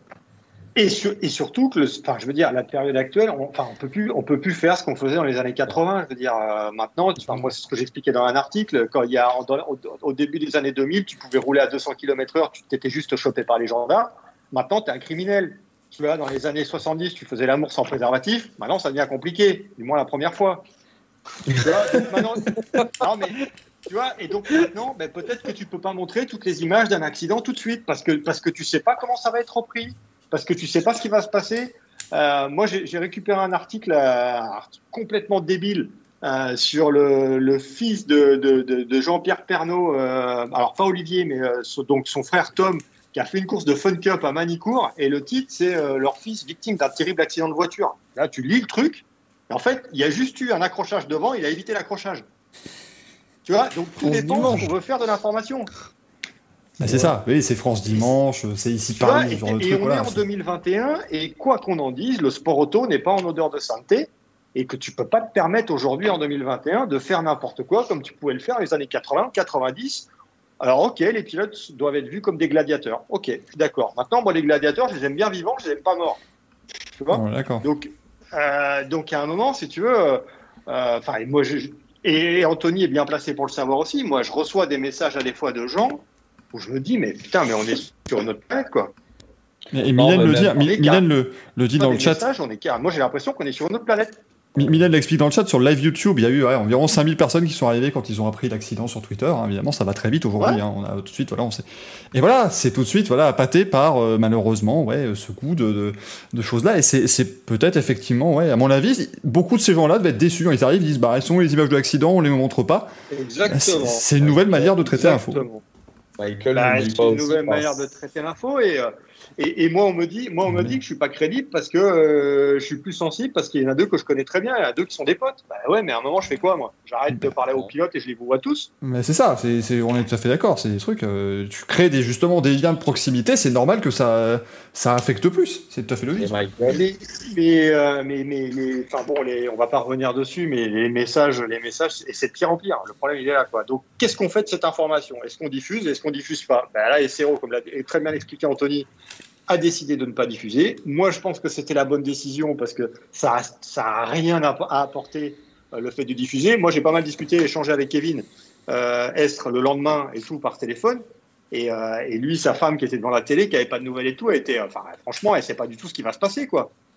Donc, si elle voit l'accident, qu'elle qu voit son mari rentrer dans une caisse à 230 km/h, que la caisse elle s'arrête, que la, la, caisse elle commence à prendre feu, que tu as une couverture parce qu'ils ont tendu un drap devant la voiture de Jack Aiken, alors après, on va dire, ouais, mais ils avaient qu'à diffuser après, après euh, quand on savait qu'ils allaient bien. Bah ouais, mais bon, ça va servir à quoi À part remettre de l'huile sur le feu? Donc, on, le savait trois, on le savait trois heures après, ça n'a plus intérêt à ce moment-là en même temps. C est, c est, ça serait du sensationnalisme de diffuser à ce moment-là les images d'accident. Et, et, puis, quoi qu'on en dise, la vidéo, elle est Si les gens veulent aller la voir sur Internet, il y a plein de gens qui ont fait des vidéos. Eh ben, allez, démerdez-vous, allez la chercher leur responsabilité. Et puis, justement, c'est un point hyper important, c'est sur lequel je voulais rebondir. Et Michael, tu sais très bien, enfin, on a commencé à peu près nous en même temps les commentaires. Une des premières choses que Vincent Franzen nous a dit, euh, s'il y a un gros crash, ne paniquez pas ou quoi que ce soit, commencez pas à avoir l'air paniquer et à commenter ça de manière sensationnaliste parce qu'il y a certainement les gens qui, qui, vous écoutent, vous êtes les premiers à être écoutés, la famille qui est là, et même si le mec est chinois et tu penses que personne parle français, on part de ce principe, euh, on part de ce principe, euh, de ce principe-là, et, euh, et, et, voilà, ça reste la chose la plus importante. Enfin, c'est important avant, avant le, le sensationnalisme de, de, des gens et, et, tout ça. Enfin, je veux dire, ça reste des, des, familles. Moi, par exemple, et là, je vais sortir un exemple en dehors du football, en, euh, en dehors du, du, sport auto, mais du coup le football. euh, la gestion de, de la- du malaise cardiaque d'Eriksen à l'Euro. Putain, sa famille, ils ont tout vu. Hein. Si moi j'ai vu qu'il était en train de se faire réanimer, ils l'ont vu aussi. Hein. Je me suis dit, mais comment, comment eux ils se sentent quand ils voient un truc pareil, mais avec cette impuissance-là, en plus avec la distance, t'es es devant ta télé, tout ça, et, et, et donc on, on réfléchit pas à ces choses-là. Et ça, c'est chiant. Ça, c'est extrêmement chiant. Ça, je peux pas y faire. Que tu le remontes si tout va bien derrière, pourquoi pas? Je veux dire, moi, ça me choquerait pas. Ça fait partie de la course. Je veux dire, moi aussi, quand il y a un accident, je lis ce qui s'est passé, j'arrive pas à me faire une image vraiment, je vais voir. Je ai pas honte. Surtout si je sais que ça s'est bien passé derrière. Mais euh, derrière, euh, sur le coup, enfin. Les familles, elles sont là, quoi, et, ça doit être la première personne à qui on le sait. Et si derrière, ben, malheureusement, ça se termine mal, et qu'on le sait trois heures plus tard, alors qu'en fait la personne est morte sur le coup, ben avant, il faut être sûr et certain que toute la famille soit au courant et que la famille n'ait pas à l'apprendre non plus dans la presse. Ça, ce sont des choses auxquelles les gens ne pensent pas. Alors forcément, nous, on est dedans, c'est plus facile. Ce sont devenus, entre guillemets, des, des réflexes quand on a besoin de l'utiliser. Heureusement, c'est de plus en plus rare. Euh, mais, euh, mais pensons-y à chaque fois et tout, plutôt que d'être tout de suite dans cette volonté de, de tout savoir tout de suite, euh, et surtout au niveau médical. Quoi. On ne peut pas tout savoir tout de suite quand c'est le médical. Il y a un diagnostic à faire ou quoi que ce soit. Il faut le temps que ça prenne, et voilà, c'est tout. Les avis des gens qui, qui attendent deux heures pour le savoir, alors qu'ils ne connaissent ni d'Ève ni d'Adam le pilote, ah bah écoutez les gars, vous avez qu'à apprendre la patience, hein, et c'est moi qui vous le dis, alors que je suis impatient comme pas possible. Ok. Voilà. Là, j'étais Oh, un peu mais, énervé eh. Il a tout dit, il a tout dit là. Ah, mais là, Ah. il a, il a été parfait. Là, on te dit, là, non, non, c'est mais Ah, vrai, c'est complètement. Ça veut dire que 25 heures, j'étais pas parfait, Michael? Non, je, je n'irai pas jusque-là, mais dis-toi que c'est peut-être la première fois que j'utilise ce mot depuis longtemps, donc c'est déjà bien, c'est- positif. Et c'est quasi. Eh. Anthony, c'est quasi. C'est quasiment aussi beau que ta chemise. Ah Magnifique, magnifique. Ah ouais. Ah, non, mais obligé, hein, obligé. hein. Vincent est un grand fan de mes chemises. Je les mets pas tous les jours, je vous rassure. Je suis pas ce genre de personne. Mais de temps en temps, je dis pas. Et j'en ai mis une seule fois, une un peu originale, et depuis, euh, depuis ça m'est resté. Il faut, il faut, non mais il faut, il faut cultiver cette originalité. Vous remarquez, voilà, on est tous en t-shirt, en calme-toi. Et voilà, Anthony a fait l'effort, il vient dans le récit café, il vient bien à pied, c'est très bien. C'est très important. Après, après euh, on peut pas montrer un accident, mais je sais pas si on peut montrer la chemise Anthony. hein. Moi, moi j'avoue que j'ai j'ai hésité. D'essence, messieurs. Moi- voilà, moi je l'ai vu arriver, je me suis dit, est-ce qu'on va pas d'abord attendre que tout le monde aille bien avant de Ah montrer oui, la chemise d'Anthony oui, oui. Parce qu'à un moment donné, ça devient. s'est fondu dans le décor de Spa-Francorchamps. euh. Ouais, c'est ça. Ouais, juste derrière le lit, là. Anthony qui est au Rédillon depuis maintenant 4 jours, il ne peut pas sortir du circuit. Est-ce que quelqu'un pourrait venir l'aider, s'il vous plaît? Ça nous, euh, ça nous aiderait grandement. Euh, mais ça, voilà, on est évidemment obligé d'en parler hein, de cet accident. Ce, fut l'un des, euh, des faits marquants. Et heureusement, comme tu le dis, Laurent, on se souviendra surtout de cette course pour le dépassement de Pierre Guidi en fin d'épreuve, pour cette fin de course qui était quand même dantesque, avec des conditions qui étaient spa.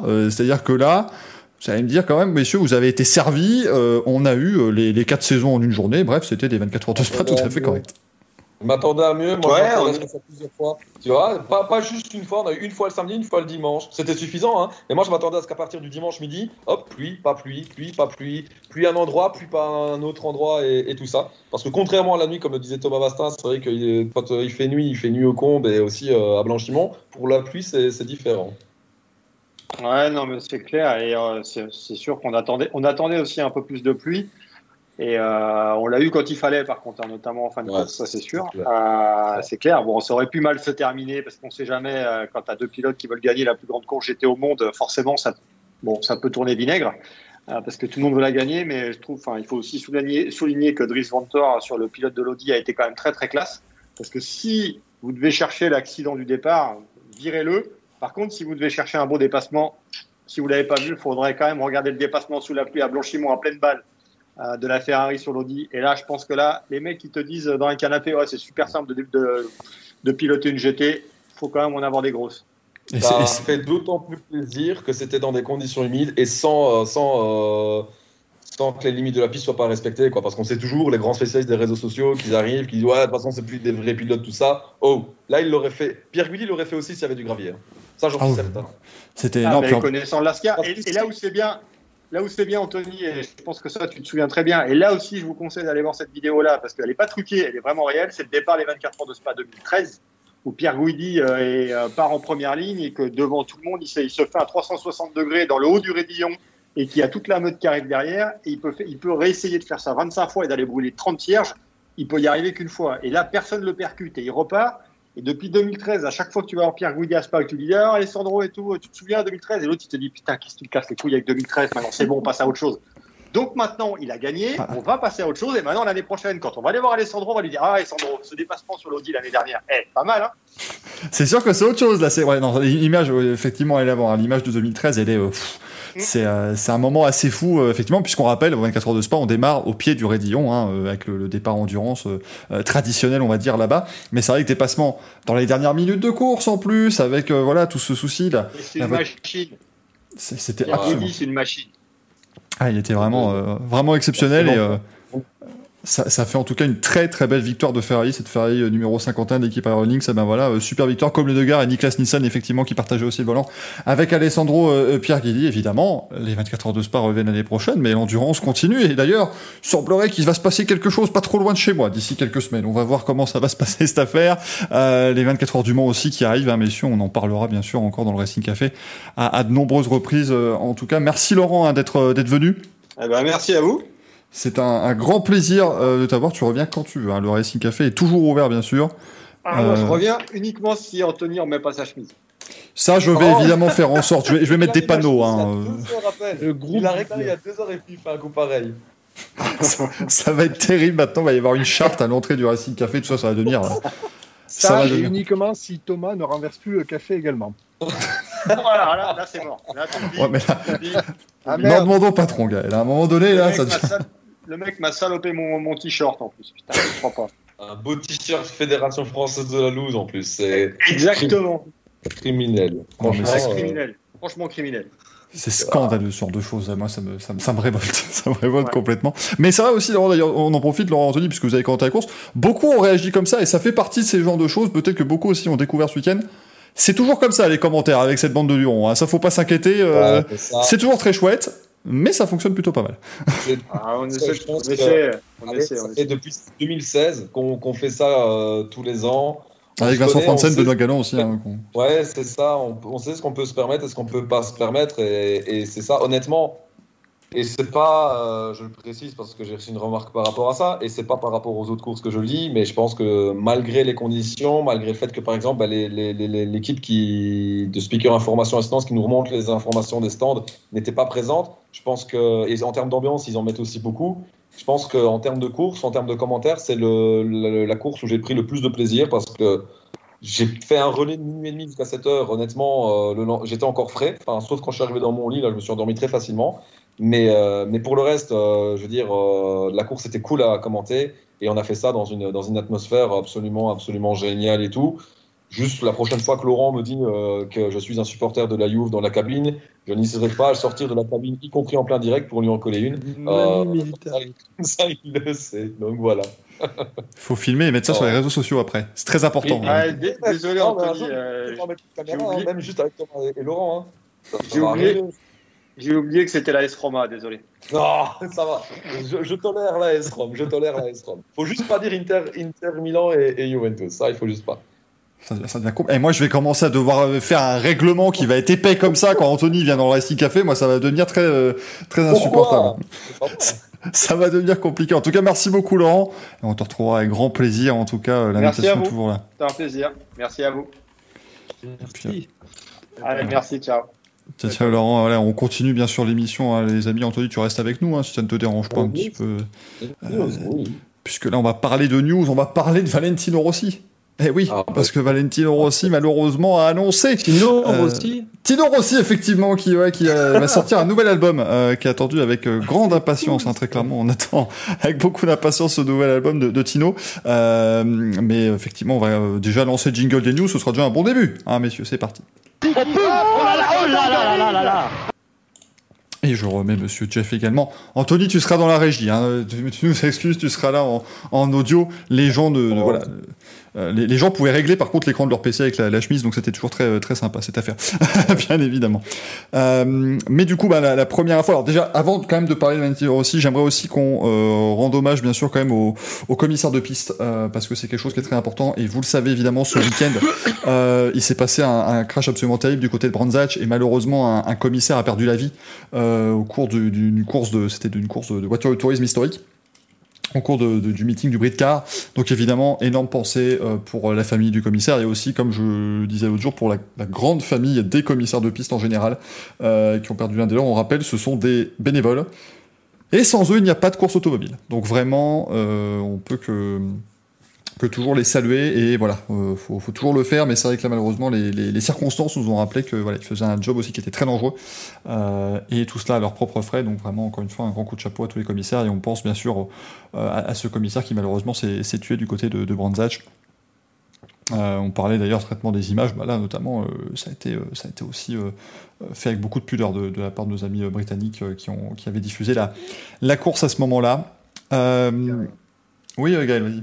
Non, j'allais dire simplement que le réalisateur euh, a été très réactif sur le changement de caméra. Alors, on ne sait pas si c'est la circonstance de fait qu'il voulait rezapper sur la, la tête de course ou, ou avoir un nouvel angle, mais bon, entre guillemets, voilà, on n'a pas, on n'a pas dû assister trop longtemps à, à- à l'horreur des images.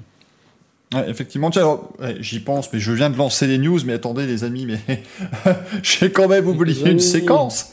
Ça ne va plus. Oui, non, vraiment, je vais augmenter le nombre. Mais j'ai quand même. Ouais, vous voyez, Jeff, Jeff a failli quitter l'émission hein, maintenant. Mais oui, j'ai quand même oublié qu'il fallait décerner des, des prix. Enfin, à un moment donné, le, le Racing Café, c'est une émission où il faut venir en smoking, tout ça, parce que avant de faire les news, je vais d'abord vous lancer un magnifique jingle et on va quand même élire notre manche à couilles de la semaine, parce que sinon, le, le Ah pauvre oui. Axel qui n'est pas des nôtres aujourd'hui m'en voudrait. C'est parti pour le jingle. On prend un manche, on prend des couilles, ça fait un manche à couilles.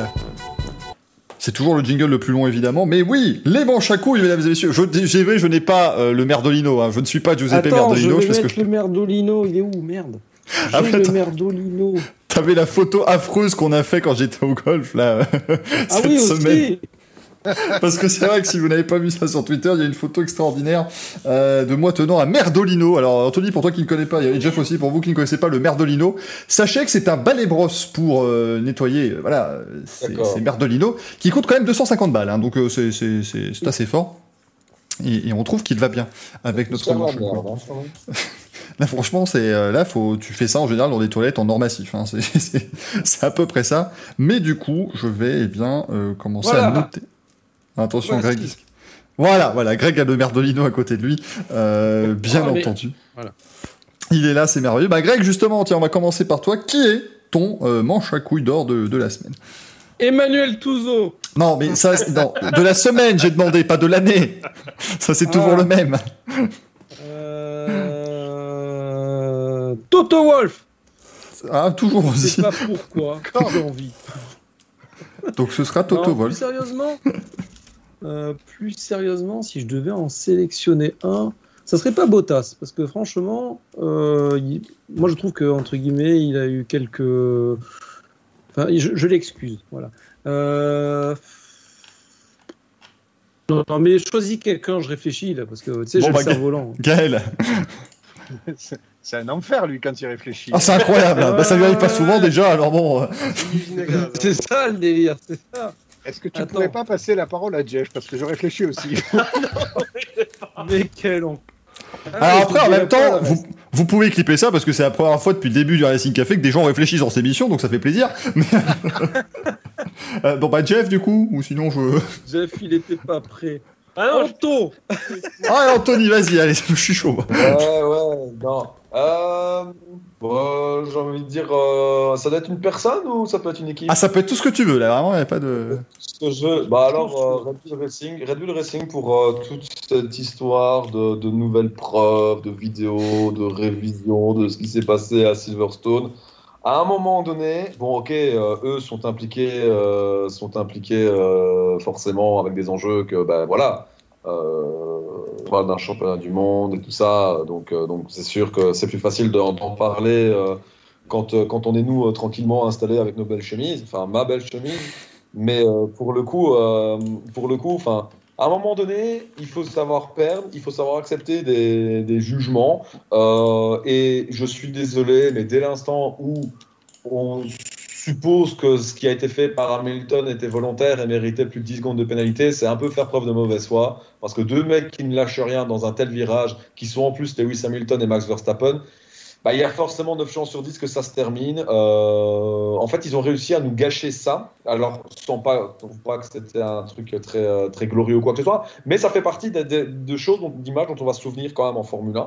Et quand on va penser à cette saison 2021 et à ce duel Hamilton-Verstappen, comme on se souvient de Senna Prost, c'était pas glorieux, mais c'est une image qui a marqué. Celle-là aussi. Et au final, toutes ces plaintes, ces lamentations et tout ça, à un moment donné, stop. Il y a eu un jugement, il a été fait. Vous pouvez pas être d'accord. Si c'est pour revenir deux semaines après et dire il faut que ça change, euh, il faut savoir, euh, il faut savoir euh, perdre.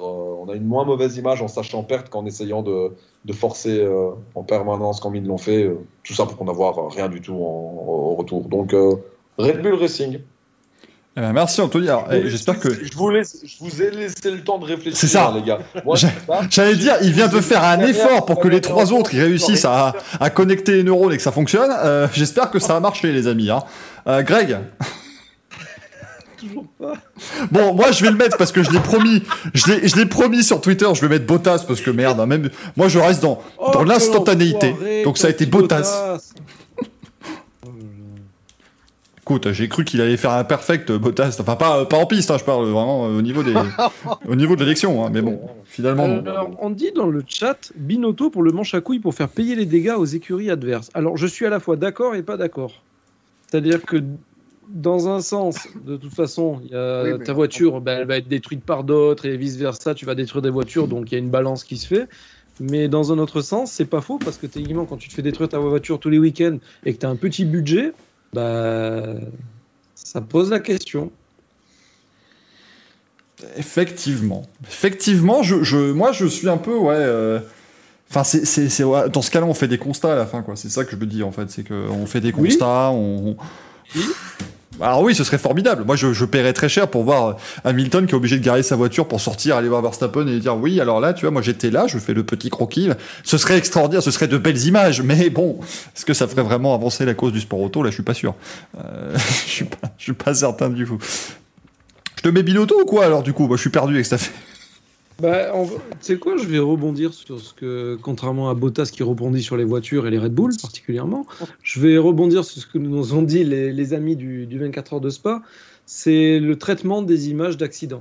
Voilà. Euh, Est-ce qu'il faut que la télé tombe dans le, le ravageur à dire bon ben voilà, écoutez, nous aussi on veut notre part du gâteau, il n'y a pas qu'Internet qui a le droit de faire des vues sur des accidents, sur des trucs morbides. Euh, je pense qu'il faut savoir traiter l'information avec de la dignité. On attend justement des médias généralistes et de spécialistes euh, dire, qui diffusent les, les choses sur des, des chaînes nationales qui ont une grande ouverture, d'avoir un minimum de, de pudeur par rapport à ce genre de choses. Eh ben, il, va, il va être ravi en tout cas, euh, Axel, quand je vais lui envoyer ça, il va être là maintenant. Comment il va rentrer traitement des images d'action, je ne sais pas, mais en tout cas, il va se débrouiller. L'ami Aquel, Giuseppe euh, Berdolino, bien Euh, sûr. les diffuseurs. Les diffuseurs. Oui, non, mais bien sûr, non, mais c'est pour rire hein, que je mets ça, mais c'est vrai que oui, c'est pas vrai. diffuseur, McLaren a un diffuseur. Voilà. Mais, et Brown GP aussi, attendez, on est en quelle année là Je suis perdu. je comprends plus, moi. Euh, Gaël Alors, j'ai réfléchi, c'est une breaking news, non euh, tout ça. Attends, attends, attends, attends, stoppez les rotatives, là, moi je vais. On dans les rotatives. On, on va mettre le générique, hein, euh, on va revenir après. C'est bon. On, on Info enlève, BFM euh, TV. On va casser Internet. Euh, alors, êtes-vous assis? Oui, apparemment oui. Euh, manche à couille d'or euh, pour Alpine. suis- J'en suis tombé dans mon fauteuil. Comme un quoi? Pour Alpine qui a célébré la victoire de Ocon Oh, alors que oh. Hamilton était à l'article de la mort. C'est juste intolérable. Il était malade et on n'avait pas euh, encore son diagnostic final et on a osé célébrer cette victoire. Moi, je suis euh, indigné au possible. Indignation totale. Alors, Zéro G pendant, pendant la course, quand Hamilton a dit Non, mais il est fou, Alonso, de faire ça à des vitesses pareilles. Horner, il devait être comme ça. Connard. C'est ce qu'il a dit à la radio. Eh ben écoute, c'est noté, euh, Gaël, c'est mon dieu. Putain, les mecs qui gagnent un grand prix se retrouvent avec un manche à couilles d'or. Il va être très content. Il va être très très très content. sur Twitter, le garçon, en fait. Eh ben faire écoute, ça leur fera un trophée de plus. Hein. Eh ben ouais, ça en fait là maintenant. Eh ouais, moi, moi, je rêve de voir le Merdolino à Einstone, là-bas, à côté de, du vase de mamie. euh.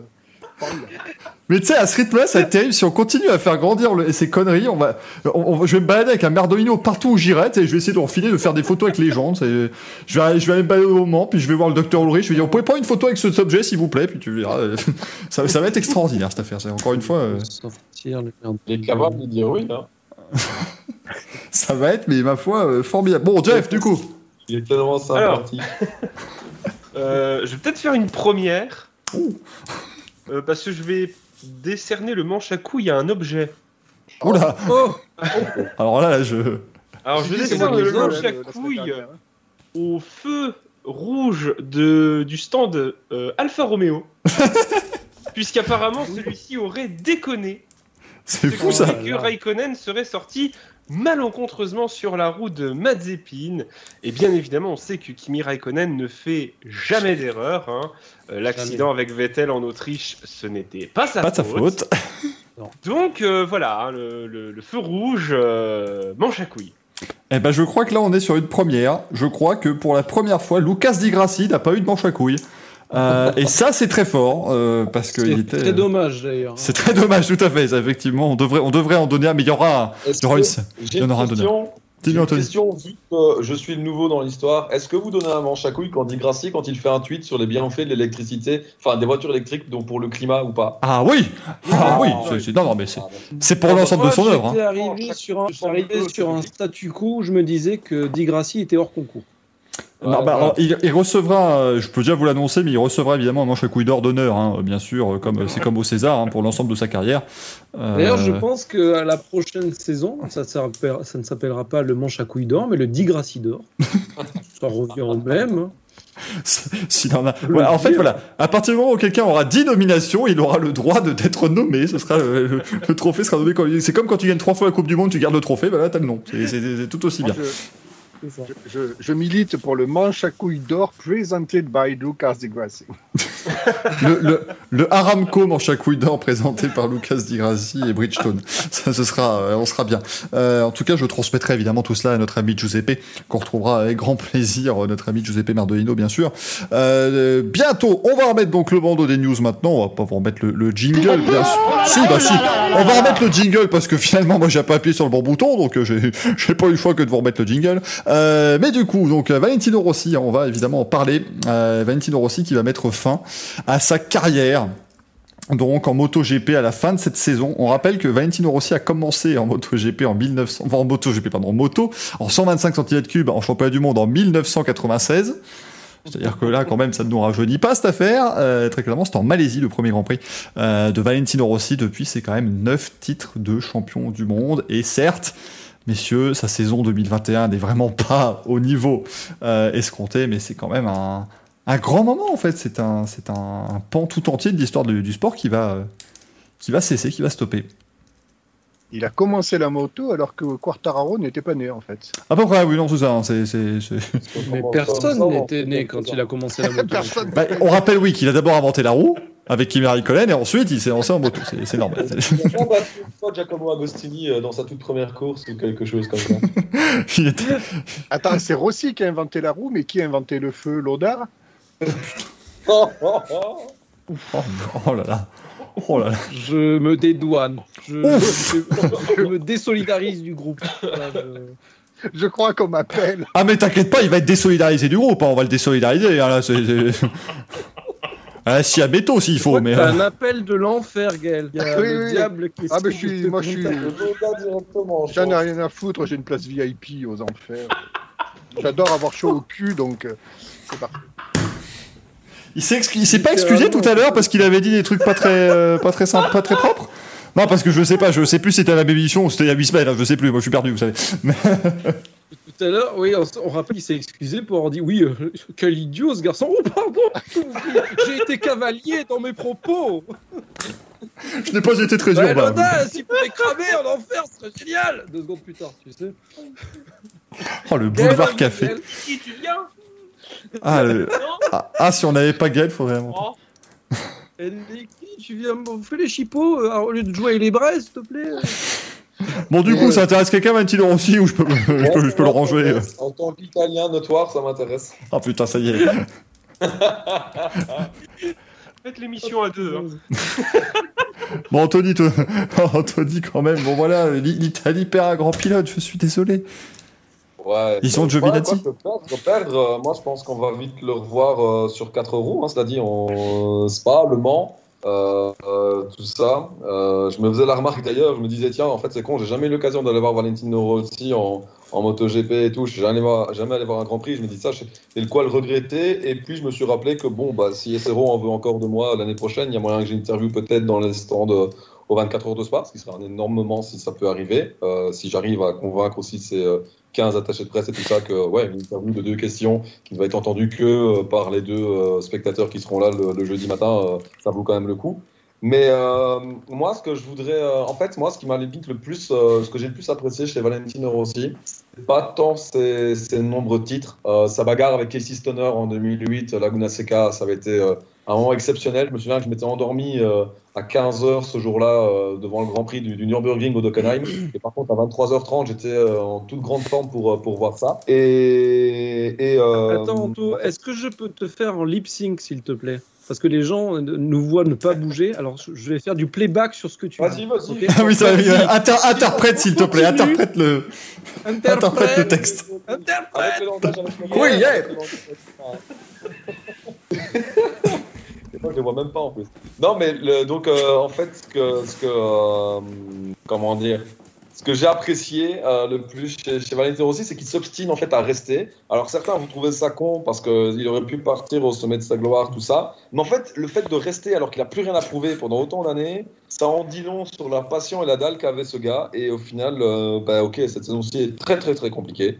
Mais avant, euh, mais tout ce qu'il a fait avant, moi je trouve ça quand même euh, fabuleux. Il avait plus à y perdre qu'à gagner. Et je trouve qu'au final, bah, il a fini par, euh, en tout cas pour moi, il gagnait plus qu'autre chose. Parce que c'est quand même assez rare. Il y a souvent la saison de trop. Bon, lui, il les a quand même un petit peu enchaînés si tu veux être méchant. Mais, mais Ah bah s'il voulait partir au sommet, c'était en 2009, effectivement, ça Oui, fait, ça ça. fait un bail. hein. c'est ça, le truc. C'est de se dire que ça a été 10 ans. Mais dommage qu'il y a quand même eu cette, ce- allez, ce- cette blessure en 2010 et le passage foireux chez Ducati. Ouais. Sans quoi je pense que sa fin de carrière aurait été, aurait été différente. Mais, euh, mais puis bon, voilà, il a popularisé quand même ce sport. euh, quand même, euh, C'était déjà très populaire. Mais euh, je veux dire, Marquez, je pense qu'il ne pourra pas atteindre le niveau de popularité de Rossi. Pour le Je chat, vous êtes. persuadé que demain, une des multiples écuries satellites Ducati va l'annoncer. Voilà. Je, je lâche l'info. En tant que pilote en. Ah oui, oui, oui, oui. oui, oui. Non, Ce il serait peut formidable, pas mec. comme ça. Il peut pas arrêter comme ça. Non mais il va faire encore mieux que Nigel Mansell. tu sais. Il annonce sa retraite et le lendemain, et je piloterai dans mon Ah équipe, donc euh, je suis de retour. He's back. Euh, le, le chat qui va faire encore une fois une masterclass. Alors Guise qui nous met pour une fois que Greg a une voix virile. Ouf, ça tire. C'est même plus balle réelle là. Non, Et- On m'a dit que dans certaines parties d'Europe, l'accent belge donnait une voix virile. Ouais, eh, tu vois comme quoi. hein, Ah, oui. Lesquels de pas il, aimerait bien y aller du coup. C'est l'avantage. Ah, Quel enfoiré Euh, Emilienne qui dit on retrouve Anthony et Greg en première partie de Jeff Palaclock le 18 à Mulhouse. Ils seront le 24 à Nancy et le 27 Elle est à où Meudon. ta main, Anthony? Ah là là là là là là Anthony que je vais renommer Tataillé du coup euh, maintenant euh, si ça ne vous dérange pas bien sûr. ce sera euh, ce sera terrible. Euh, Qu'est-ce que je encore C'est fou, ce soir, c'est génial. C'est génial, putain, j'adore. Euh, on a eu les premiers tests en F1, ça c'était quand même très chouette évidemment de Théo Pourchère, qui a roulé pour, pour Alfa Romeo. Bon, il a aussi roulé avec euh, Mahavir Raghunathan. Deux Ouais, secondes, juste. bien. hein. Si on peut parler de cette superbe opération quand même, comme où ils ont fait une photo avec Raghunathan qui tient un panneau avec marqué P2. Genre c'est incroyable, ils étaient deux. Hein. Il, est deuxième sur deux, c'est pas. C'est pas, c'est pas dingue, mais voilà, ils ont fait une, un truc, genre c'est incroyable, il a fait un podium. Mais Théo pas qui fait. fait euh, oui, au moins il a pu finir ses tours, c'est déjà un bon début. Mais euh, Théo qui a donc testé une, une Alfa Romeo il y a deux ans. Euh, et c'était très chouette quand même de voir que le français bah, voilà, a eu déjà sa première euh, chance de tester un petit peu une, une, une Formule 1. Euh, on espère évidemment le voir à- dans le futur, bien sûr, en, en catégorie RN. Un qu'on qu'on espère plus trop voir, c'est peut-être Dan Dictum. Qui donc vient de se faire virer par Williams. Euh, pour avoir globalement dit que Latifi est pas top. C'est ses- du caca. c'est du voilà, li- littéralement Latifi et du caca. Et euh, Latifi de toute façon c'est un pilote payant euh, et puis euh, et puis ferme ta gueule a-t-il dit à un membre de son chat. Euh, bon après ça c'est évidemment la, la stratégie de certains sur les réseaux sociaux ou sur Twitter ou dans ce monde actuel donc c'est pas voilà c'est pas surprenant il y a certainement gagné d'ailleurs des viewers après ça mais euh, bon euh, comment, comment expliquer? C'est-à-dire que Dan Tiktoum, il a, il a un bon coup de volant, le gaillard, mais enfin bon, euh, il, a, il a rien dans le cerveau quand même. On va pas- se le cacher. Euh, C'est pour ça qu'il est bon pilote. C'est peut-être pour ça, effectivement. Il n'y a, pas- y a pas des milliards de connexions là-dedans, c'est c'est directement, ça, ça descend en bas jusqu'au pied droit. Voilà, c'est c'est pas plus Non, compliqué. mais c'est pas très grave. Il nous fera une carrière à la, à la Ferrucci. Il va rebondir. Oui, alors Indica, puis, Mais euh, lo- loin de chez nous alors. Loin de chez nous. C'est ça, Ferrucci était quand même un vrai, un vrai crétin en piste aussi. Je pense euh, que Tiktoum peut-être un peu moins, non? À ce On niveau-là. peut juste Plus, euh, rappeler la masterclass de Ferrucci qui voulait en Formule, enfin à FIA F2, il voulait quand même, pendant la campagne électorale de Trump, faire une livrée Trump sur sa F2 quand même. Oui, mais après, en, en NASCAR, il y a eu des livrets Trump, donc je vois pas Oui, en oui, quoi. ça, sûr, c'est oui, c'est pas Non, surprenant qu'il ait. Et puis il a fait aussi. Oui, non, mais en NASCAR, évidemment, c'est- le terreau, hein, il y a pas de. Mais, mais je veux dire, ça ne surprend pas que le gaillard ait voulu faire ça, si vous voulez. Ah oui, oui. Parce que lui, il vote, il vote Trump, hein, il n'y a, pas de, il y a pas, de, pas de doute sur la personne. Là, vraiment, c'est c'est pas surprenant. Euh, mais donc voilà, Dan Tiktoum, qui donc a déjà été viré par Red Bull, il a été viré par Williams maintenant. Maxime qui le dit, il a dit Rosberg cheat. Non, non, c'est un mec avec qui il jouait hein, qui disait ça. Euh, oui, parce que c'est-à-dire que maintenant, on, on parle de sport auto, mais on est obligé de vous rapporter des propos qu'on t'a dit pendant une partie de Call of Duty. Oui, c'est voilà, c'est ça fait, c'est autre chose. le Hein, monde c'est- moderne, Michael, c'est le monde moderne. voilà, c'est traitement de l'info maintenant. hein, ça devient euh, c'est- déjà qu'on nous fait des heures sur le sim racing, mais alors là, c'est Call of Duty maintenant. Donc euh, vraiment, ça devient. euh, Déjà que j'ai eu du mal à passer du Minitel à Internet, là, putain. Ah, mais c'est sûr, mon cher Greg, qu'on n'a jamais fait mieux que 36-15 ULA. C'est tout à fait certain, bien entendu. ne savait pas encore que Valentino Rossi était déjà en train de gagner des courses en Grand Prix. Mais, mais Valentino Rossi a précédé tellement de choses, on devrait faire un quiz. On devrait faire un Louis spécial. Valentino Rossi était- Mais tu, était-il tu né fais bien de le dire parce que ça arrive. Et il y a la question. Incroyable, incroyable. Si c'est pas merveilleux quand même toute cette affaire. Oh là là là là. Vraiment, mais il y a des connexions là qui se font, c'est extraordinaire. Euh. J'ai été. euh, un petit peu Oh cavalier. Un Ah là petit là. peu cavalier. Euh, bon, en tout cas, C'est TikTok. comme Gaël, tu sais. euh, Oh, excusez-moi, j'ai lâché un terme. Oh, sortez des, des sentiers battus. Hein. Tu, tu veux récupérer ma case d'ailleurs? Quoi Ma case, passe en bas, je passe en haut. Tu veux faire golo golo dans la case Ah oui, non, non plus, non, non. Non mais, non mais l'autre, mais attends, euh, Gaël, juste parce que je, je, mais t'as cru que c'était des appartes ou quoi que je vous, que je vous louais là? C'est, c'est- c'est juste des cases sur un stream, il y a rien de, rien de plus. Hein. Euh, faut pas, faut pas partir Non, dans des préfère être de droite. C'est pas un j'attendais- Michael le logeur, tu sais. Et c'était pour rendre service, monsieur. Moi, je savais pas que ce Gaël était un dangereux personnage. Euh, je l'avais pas remarqué. Euh, on va, on va peut-être répondre à- aux questions de nos amis. Hein on va peut-être se faire un petit courrier des viewers maintenant, si ça vous dérange pas. Euh, D'ailleurs, j'ai oublié le programme du week-end. C'est très bien, il y a de la moto ce week-end. C'est tout ce qu'il faut retenir. Il y a le euh, Grand Prix. Alors, c'est d'abord la Styrie. hein. Je crois qu'ils font comme la F1. Ils font d'abord le Grand Prix de Styrie. Euh, et euh, la semaine prochaine, ils seront de nouveau euh, au Red Bull Ring pour le, Grand Prix d'Autriche. Et puis ce week-end, ça je voulais quand même vous en parler, il y aura de l'IndyCar à Nashville. Ils vont littéralement rouler sur un pont.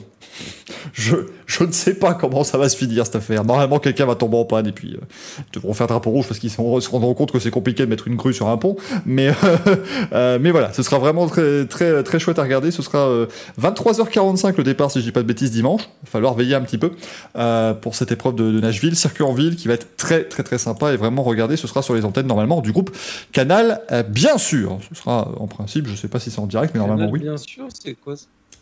Comment Quelle chaîne Canal, bien sûr. c'est- Bah, t'as- Mute-le. T'as Canal Plus, Canal décalé, c'est normal après. Ferme- Peux-lui fermer sa gueule, ce connard. Surtout qu'on rappelle, sur Skype, on a une très bonne option, c'est-à-dire que je peux vous muter, mais, mais après, je peux pas vous, vous remettre le son. Donc là, c'est merveilleux, vraiment. Si je veux vraiment faire chier quelqu'un, je peux. hein. C'est assez, euh, assez dramatique euh, avec cette affaire. Allez, on va passer maintenant au courrier des viewers. Oh, quel mazarme Quoi, parce que... Comment, Anto? Ah, tu m'as muté ou pas? J'ai- Je t'ai appelé et tu m'as littéralement nié. Ah bah je t'ai pas entendu, excuse-moi. Non, c'est un peu le mais- bazar ouais, ici. ouais, je vois. Non, mais je voulais juste dire, vu qu'on parle du côté des viewers, euh, je vais faire un truc absolument honteux, mais euh, je l'assume. Je suis actuellement à 399 abonnés sur Twitter, donc je, si quelqu'un veut passer le cap des 400, il est le bienvenu. Il suffit d'aller Ah sur, euh, sur le Twitter de, de, de Michael Duforest. Il y a mon, mon hâte, Anthony Copy, hein, ANTONI CO2PI, euh, comme le cycliste bien nommé Fausto. Et donc, euh, donc voilà, pour juste passer le cap des 400. Ça fait un mois que j'attends euh, d'avoir 10, 10 followers. Merci. J'ai Mais, le euh, Pio 3 à vendre, diesel, 40 000 bornes. euh, C'est Jean-Michel Petite Annonce, le mec, quoi. Action, action, réaction. Félicitations, Hugo Barthélémy, c'est le 400ème, à l'instant même. Alors, Mais, mais, euh, mais attendez, mais, euh, enfin, je, je- fallait me le dire, hein, si vous avez des trucs à vendre, tout ça, dites-le, y a pas de problème. hein, moi, je- C'est devenu le bon coin. Oh, Allez, Le 4 Racing et bon bon en train de le faire. Et ça n'arrête plus, j'ai jamais vu ça. Aïe, aïe, aïe, aïe, aïe, aïe. Il va, il va sortir. Génial, magnifique. C'est c'est merveilleux, Ça ça donc ça marche le Racing Café, hein, comme quoi vous remarquerez que voilà, ça, ça fonctionne hein, cette affaire. hein. Euh, Ça fonctionne tellement que quand je regarde Twitter, il met toujours 399 abonnés alors qu'il m'en annonce 5 nouveaux. Ah, 406, ça y est, bah la Peugeot, bah voilà, merde. 406, exact. Taxi Pardon. Ninja, pardon. Ninja. Bon, on va commencer. Ah oh, merde, ah non, euh, je viens de voir la. Oh non, oh, je viens de voir la première question. Vu le temps qu'il aura fallu pour trouver un manche à couilles, alors là, Hyperdriver qui nous pose cette question, qu'on salue Hyperdriver, il pose souvent des, des bonnes questions d'ailleurs. Selon vous, quelle est la course la plus impactante de l'histoire de la F1 Bah écoutez, moi je vais me, je vais me faire un chocolat chaud pendant que vous réfléchissez, hein, parce que là, c'est moi, je... pas 98, là. C'est pas 98. ah là, c'est, c'est, ah bah il y a- oui, il y a eu 13 impacts, ça c'est pas 98, ça oui effectivement. Attends, la, la course qui a eu le- la Pardon, plus pardon. impactante, c'est-à-dire la, la course, euh, il faut dire l'année. La plus marquante pour la toi de l'histoire de la F1, le truc qui a un peu, voilà, Ah, d'accord. qui a fait changer les choses. euh.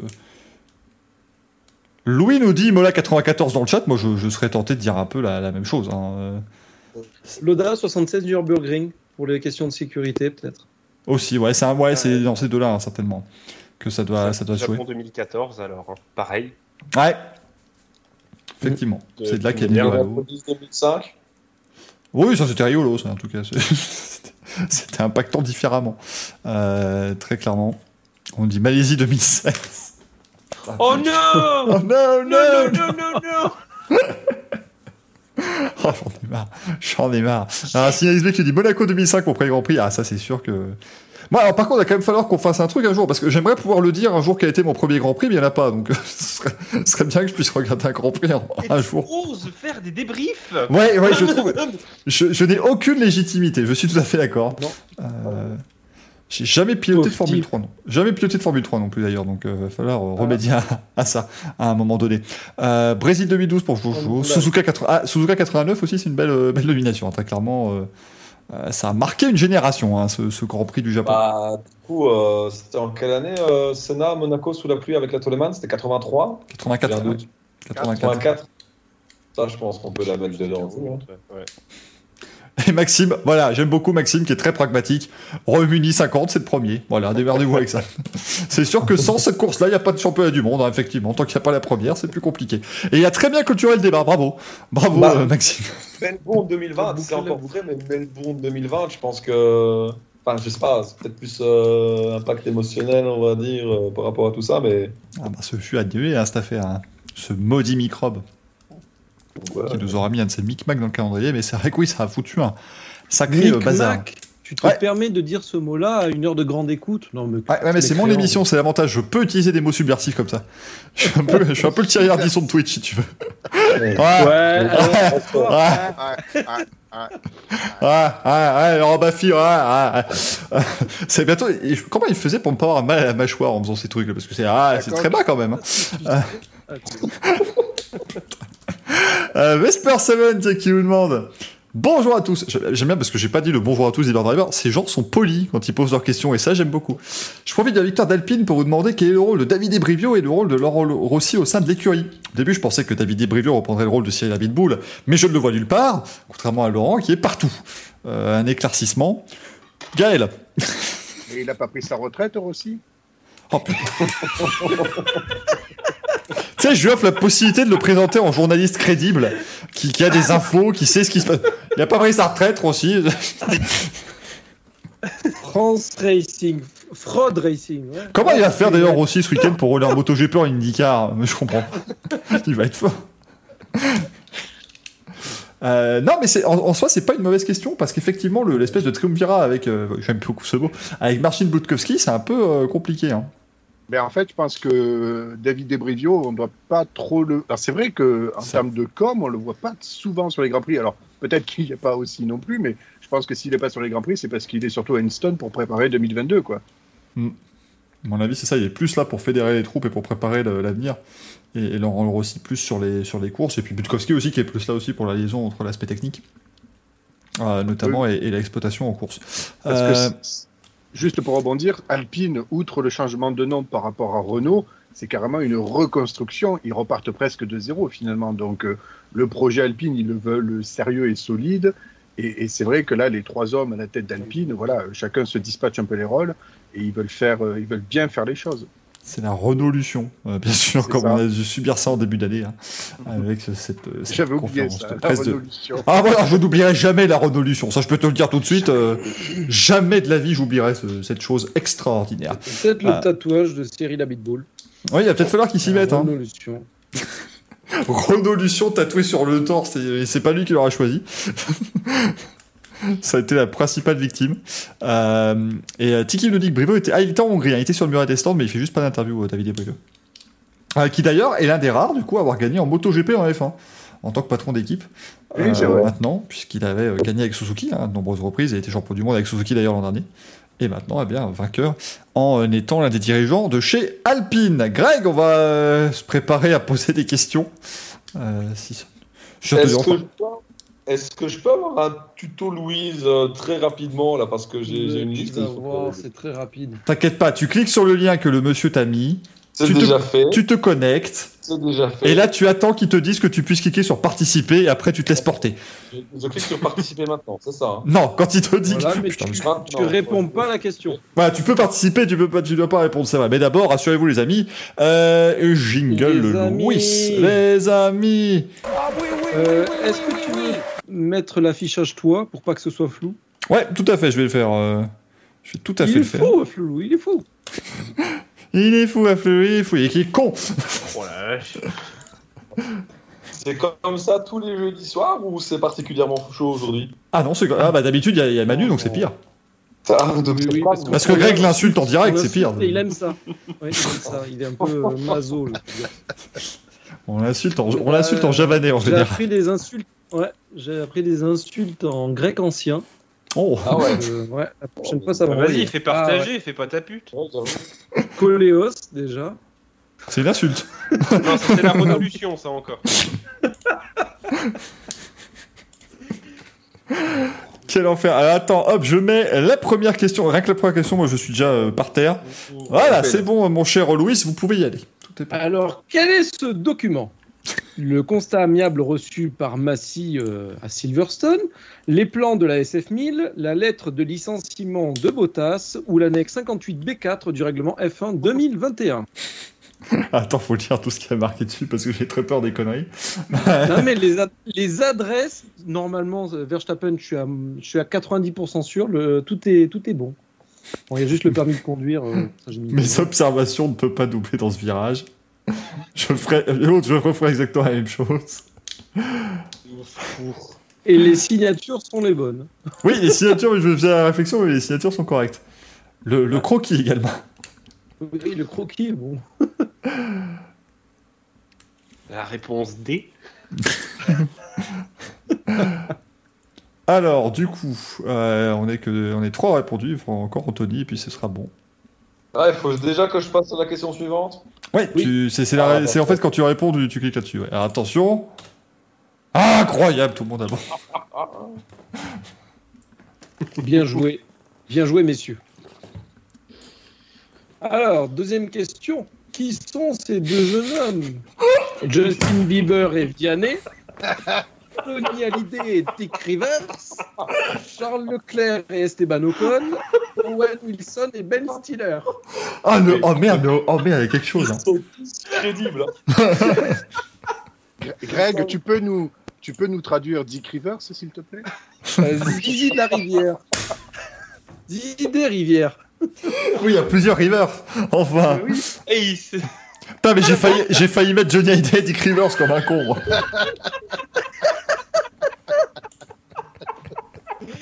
Ah bordel.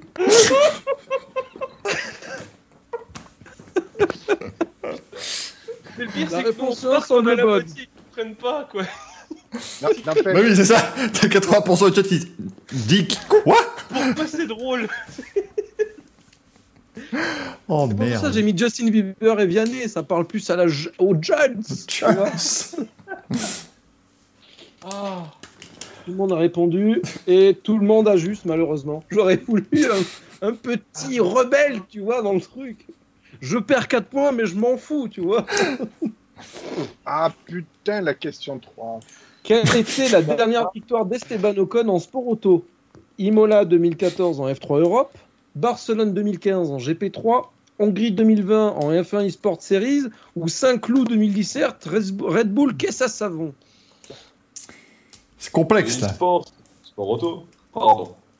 Oui, non, bah, ça- ben, Je voulais que quelqu'un la fasse. Merci Anto. Ah, bah désolé. Bah voilà, honneur nouveau.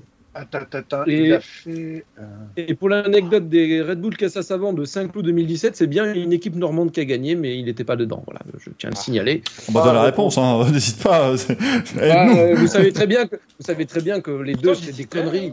Attends, c'est pas la carte. Non, attends, attends, parce que j'hésite vraiment, moi, en fait, avec ces conneries, parce que. Il a jamais gagné en Alors. DTM. Bah, de toute façon, la réponse, elle est pas. Bah, non, il a jamais gagné en DTM. De non. toute façon, il n'y a pas un. Il a fait genre 6 courses hein, en DTM aussi. euh. Ah oui, c'est vrai. Alors, pour tout vous dire, moi j'ai lu une des réponses et après vérification, c'était pas la réponse attendue. J'ai mis à jour, euh, mon cher Greg, tu peux. Donc du coup, oui, c'était Barcelone 2015 en GP3 et pourtant j'avais entendu que la dernière victoire était en F3 Europe. Bah, Bah non, mais en fait, il a été c'est ça champion en que GP3. j'ai- Parce que moi, je me souviens que le GP3, c'était les 9 deuxièmes places. Ah que- oui, il a peut-être gagné le titre sans. Ouais, sans... Et j'avais entendu ça, que sa dernière, c'était en F3, et c'est pour ça que j'ai voté ça, j'avoue. J'ai voté quoi ouais. moi Je pense que j'ai voté ça aussi. Ouais. Oui, exactement. Mais fatalité, euh, dans le, monde regardé sur Google. sa, sur sa petite fiche Wikipédia euh, et tu regardes GP3 2015. Donc euh, 2015 étant plus grand que 2014. Euh... Bah, attends. Ça parce- dégoûte. Euh, Bah attends, c'est quoi la bonne réponse du coup? J'ai rien compris. C'est GP3, c'est GP3. GP3 Barcelone. Oh Ah, putain, ouais. en plus, c'était que la première de la saison. Oh, le foutage de gueule. Eh oui, Ah oui, c'est vrai. Ouais, c'est vrai, il gagne la Voilà. première. on en apprend tous les jours avec Hippo Quiz. Bam Allez, prochaine question, pardon. Je, je- je dois- Prochaine question. Esteban Ocon est le Xème français à gagner en F1. C'est le 12e, le 13e, le 14e ou le 15e français à gagner en F1 D'ailleurs, est-ce que vous avez remarqué que si vous changez 14 lettres à Esteban Ocon, ça donne Fernando Alonso? Ah oui, oui, oui, oui. Je me le disais justement sous la douche ce matin. Soren nous dit est-ce qu'un championnat est une victoire si on gagne pas de course? Oui. Inconsciemment, je fais une vanne et comme un con, je donne la réponse. Oui. Non Ah oui, mais il Non, con... ah oui, putain, mais oui. Ah, mais je suis con comme une bite, moi. Je peux pas le dire il y a 10 minutes, quoi. Je l'ai pas encore choisi. Ah. Et je donne, et je donne la liste des gagnants avec euh, François le Français en, en fond. Donc Maurice Trintignant, François Sévère, Jean-Pierre Beltoise, Jacques Lafitte, Patrick Depaillé, Jean-Pierre Jabouille, René Arnoux, Didier Pironi, Alain Prost, Patrick Tambay, Jean Alési, Olivier Panis, Pierre Gasly et Esteban Ocon. Non, non, on fait pas comme ça. Trintignant, Sever, belle toi Esteban Ocon, oui monsieur Égoïstement, égoïstement. Hop, prochaine question. Esteban Ocon Photo a gagné à son. Xème Grand Prix. C'était son 55e Grand Prix, son 78e Grand Prix, son 83e Grand Prix ou son Hülkenbergième Grand Prix? Oh Euh, non. eh, eh, le truc, c'est que, franchement, les deux questions, là, celle d'avant et celle-là, fallait juste écouter l'émission. Oui, Vous n'avez Oui, hein aucune, vous n'avez aucune euh, excuse si vous n'avez pas bon parce que ça a été dit dans l'émission. Ah bon? Si, il a dit. Après, si vous n'écoutez pas l'émission, ça c'est un autre souci. euh. Il a, il a dit, euh, Greg, quand il parlait des gens qui comparaient avec Gasly. Oui. Ouais, Gasly Ouais, gagne non, un mais machin. moi, quand Greg y parle. je- Ah oui, moi aussi je déconnecte, mais là j'ai réussi à, j'ai réussi à capter. sais, les mecs, je les vois mettre des AirPods, ils se mettent leurs meilleurs morceaux, ils sont là, vas-y, ils déblatèrent tant qu'ils bougent les lèvres, on peut. Ah bah ouais, t'as bon, Jeff, tout va bien. Ah merde bah- Oui, non mais voilà. C'était 78, alors il a, fait, il a 83 engagements, Ah putain, je suis mais pas à jour. 78 Grands Prix. Ah oui, c'est vrai. Et 55, c'était euh, la victoire de Gasly à Monza. Voilà. Et Hülkenberg, bon ben, Oh, le podium qu'il a réalisé ce garçon. la question 6. N'est-ce pas, Jeff? Quand Valentino Rossi a gagné son premier titre en 500 cm3, Schumi remportait son quatrième titre F1, Jésus de Nazareth naissait, Bill Gates sort- sortait son premier système d'exploitation, ou la pyramide de Khéops était construite à moitié. Ah, ah, difficile. Là, là c'est compliqué. Là, là, je. Ah là. Il y a des mecs qui ont un master d'histoire, ils n'ont pas réussi à répondre. Et, Il n'y a pas le canal de. Suez aussi. Et Anto, il a merdé. Oh putain, mon Anto Anto À la tête. Ah non, attends, attends, c'était en combien de CC En 500 C'était en Oh, 2000 Non Ah non, premier titre, pardon, c'était en 2001, pardon, oui, j'ai eu. Oula, j'ai eu peur. Voilà, vous découvrez le véritable visage d'Anthony Copy. C'est Ah, la fraude. voilà, c'est- une fraude. c'est une fraude. Ah, ah, c'est une fraude, c'est une fraude. Donc Schumi a remporté son quatrième titre F1, c'était en 2001. Merde, le con ah, je suis le seul à avoir parlé de lui en plus quand, dans les news et tout, pendant que tout le monde était mort de et tout. Et derrière, Oui, alors je me souviens quand il était en 125 cc, j'avais mon premier poil de testicule. euh, Très sérieux, tu sais. En tout cas, ça me fait. La, la photo suivante me fait plaisir, Oh, euh, ouais. Greg. Elle est génialissime. Ah non Mais t'es- Ah mais t'es- oui, non, c'est vrai. En fait, moi je suis passé à la prochaine question, mais quelqu'un avait déjà répondu. Je croyais que j'avais mis les réponses. Ah non, non, t'inquiète. Va bien. Eh oui, manger des pommes. Et donc là, donc là, Alain, c'est quelle partie de la voiture qu'il fait pour la France?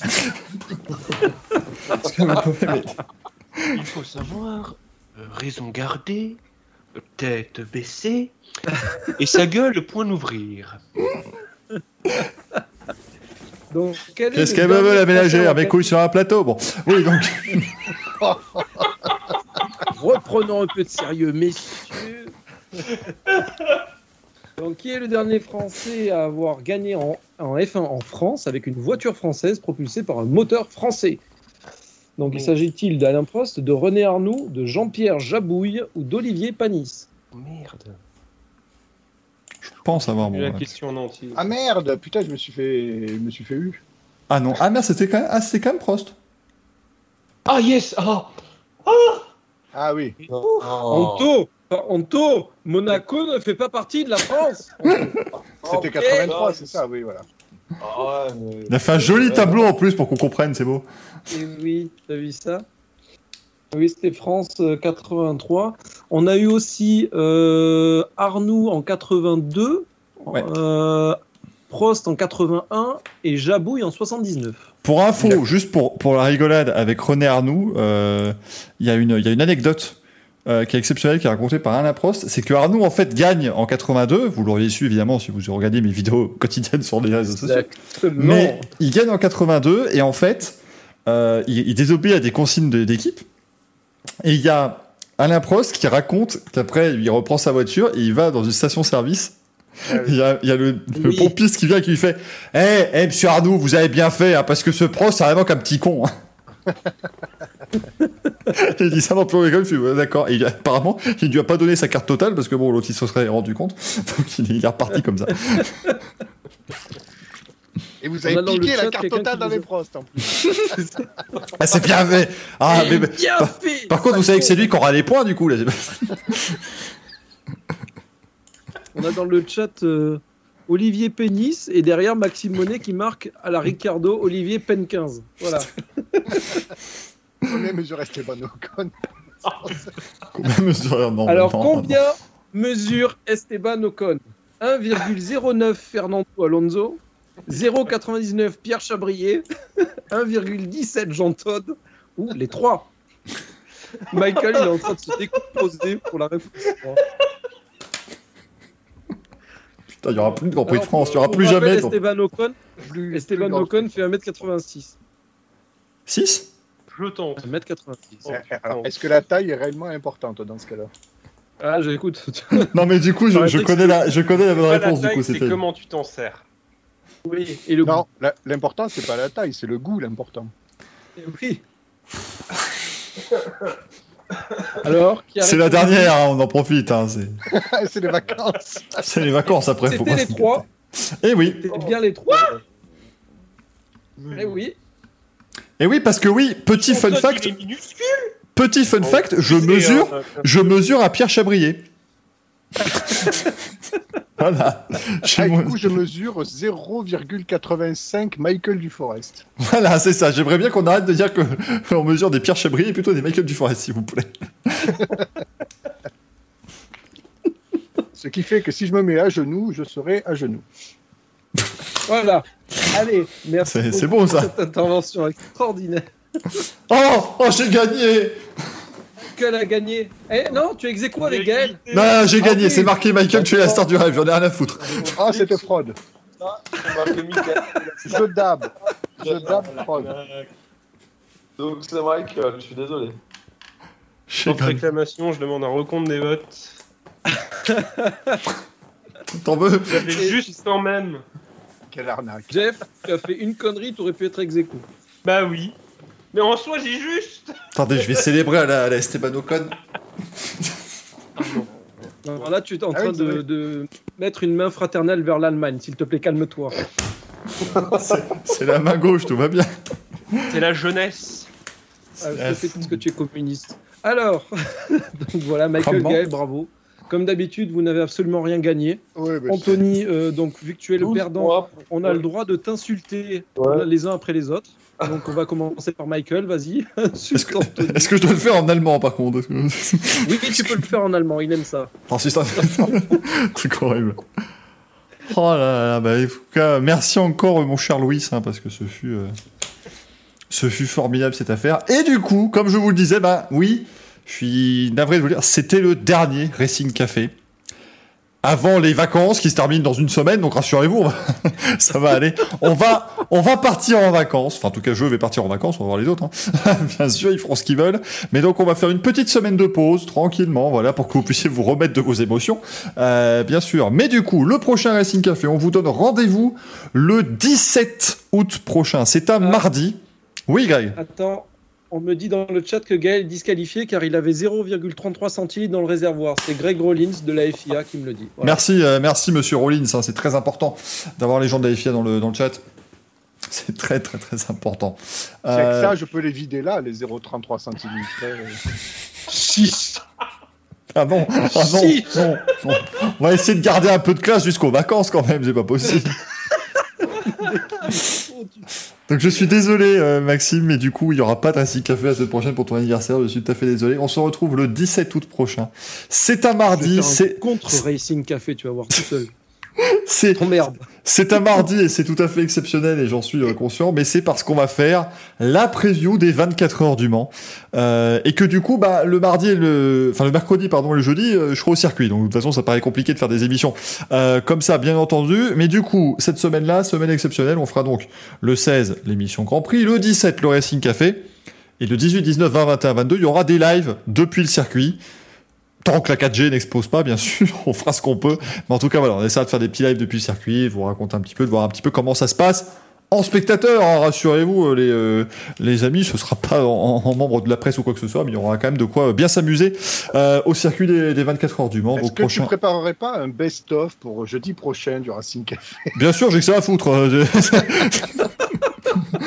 Le truc va durer 4h12, c'est bon, ouais.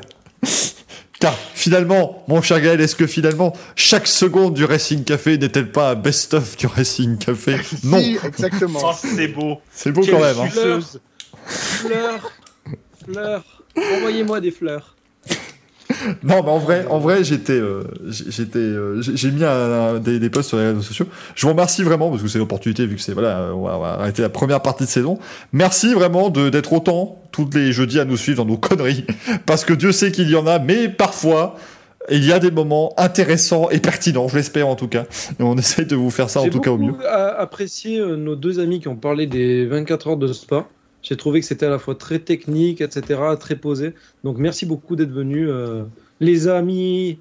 Voilà. C'était- Les amis. non, non, mais c'était, non, mais c'était un bel ajout. C'était de, de beaux invités. On a des spécialistes en même temps. Là. Avec, Ah avec- bah oui. avec la chemise aussi?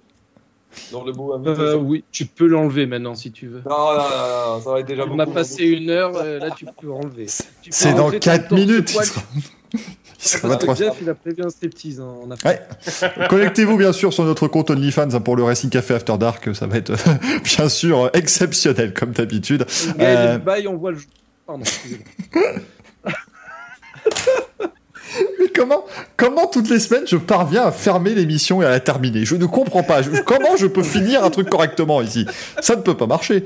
Euh, mais en tout cas, on essaye de vous faire ça voilà, de, la, de la façon la plus drôle possible, mais aussi avec quand même bah, voilà, des, des intervenants de qualité et puis euh, des, euh, des, euh, des prises de position euh, parfois euh, voilà, hein, qui permettent aussi d'élever le débat de temps en temps. Donc on espère que bah, vous allez surtout continuer de nous suivre dans, dans, dans une semaine et demie maintenant. On revient vite, hein, rassurez-vous les amis. Merci en tout cas beaucoup à Jeff d'avoir été les nôtres. Merci Gaël, merci Greg, merci Anthony. Merci à mes nouveaux followers sur Twitter Oh putain, j'en peux plus de lui, mais tu. mais bannissez-le de Twitter, s'il vous plaît, signalez son compte, faites quelque chose. Est-ce que sa Clio est vendue? Je veux savoir. Il vendait pas, il vendait pas un Walk- Walkman Auto-Reverse, non Je suis complètement perdu, moi. Dick Rivers. Autodic Reverse. Fallait être très rapide sur celle-là, effectivement. Euh, merci beaucoup le chat, merci beaucoup aussi à Laurent Mercier euh, qui est venu euh, nous, euh, nous rendre visite pour euh, les 24 heures de spa. On se retrouve du coup le 17 août. À la prochaine. Ciao, ciao. Bye bye. Bye. Actif ou passif du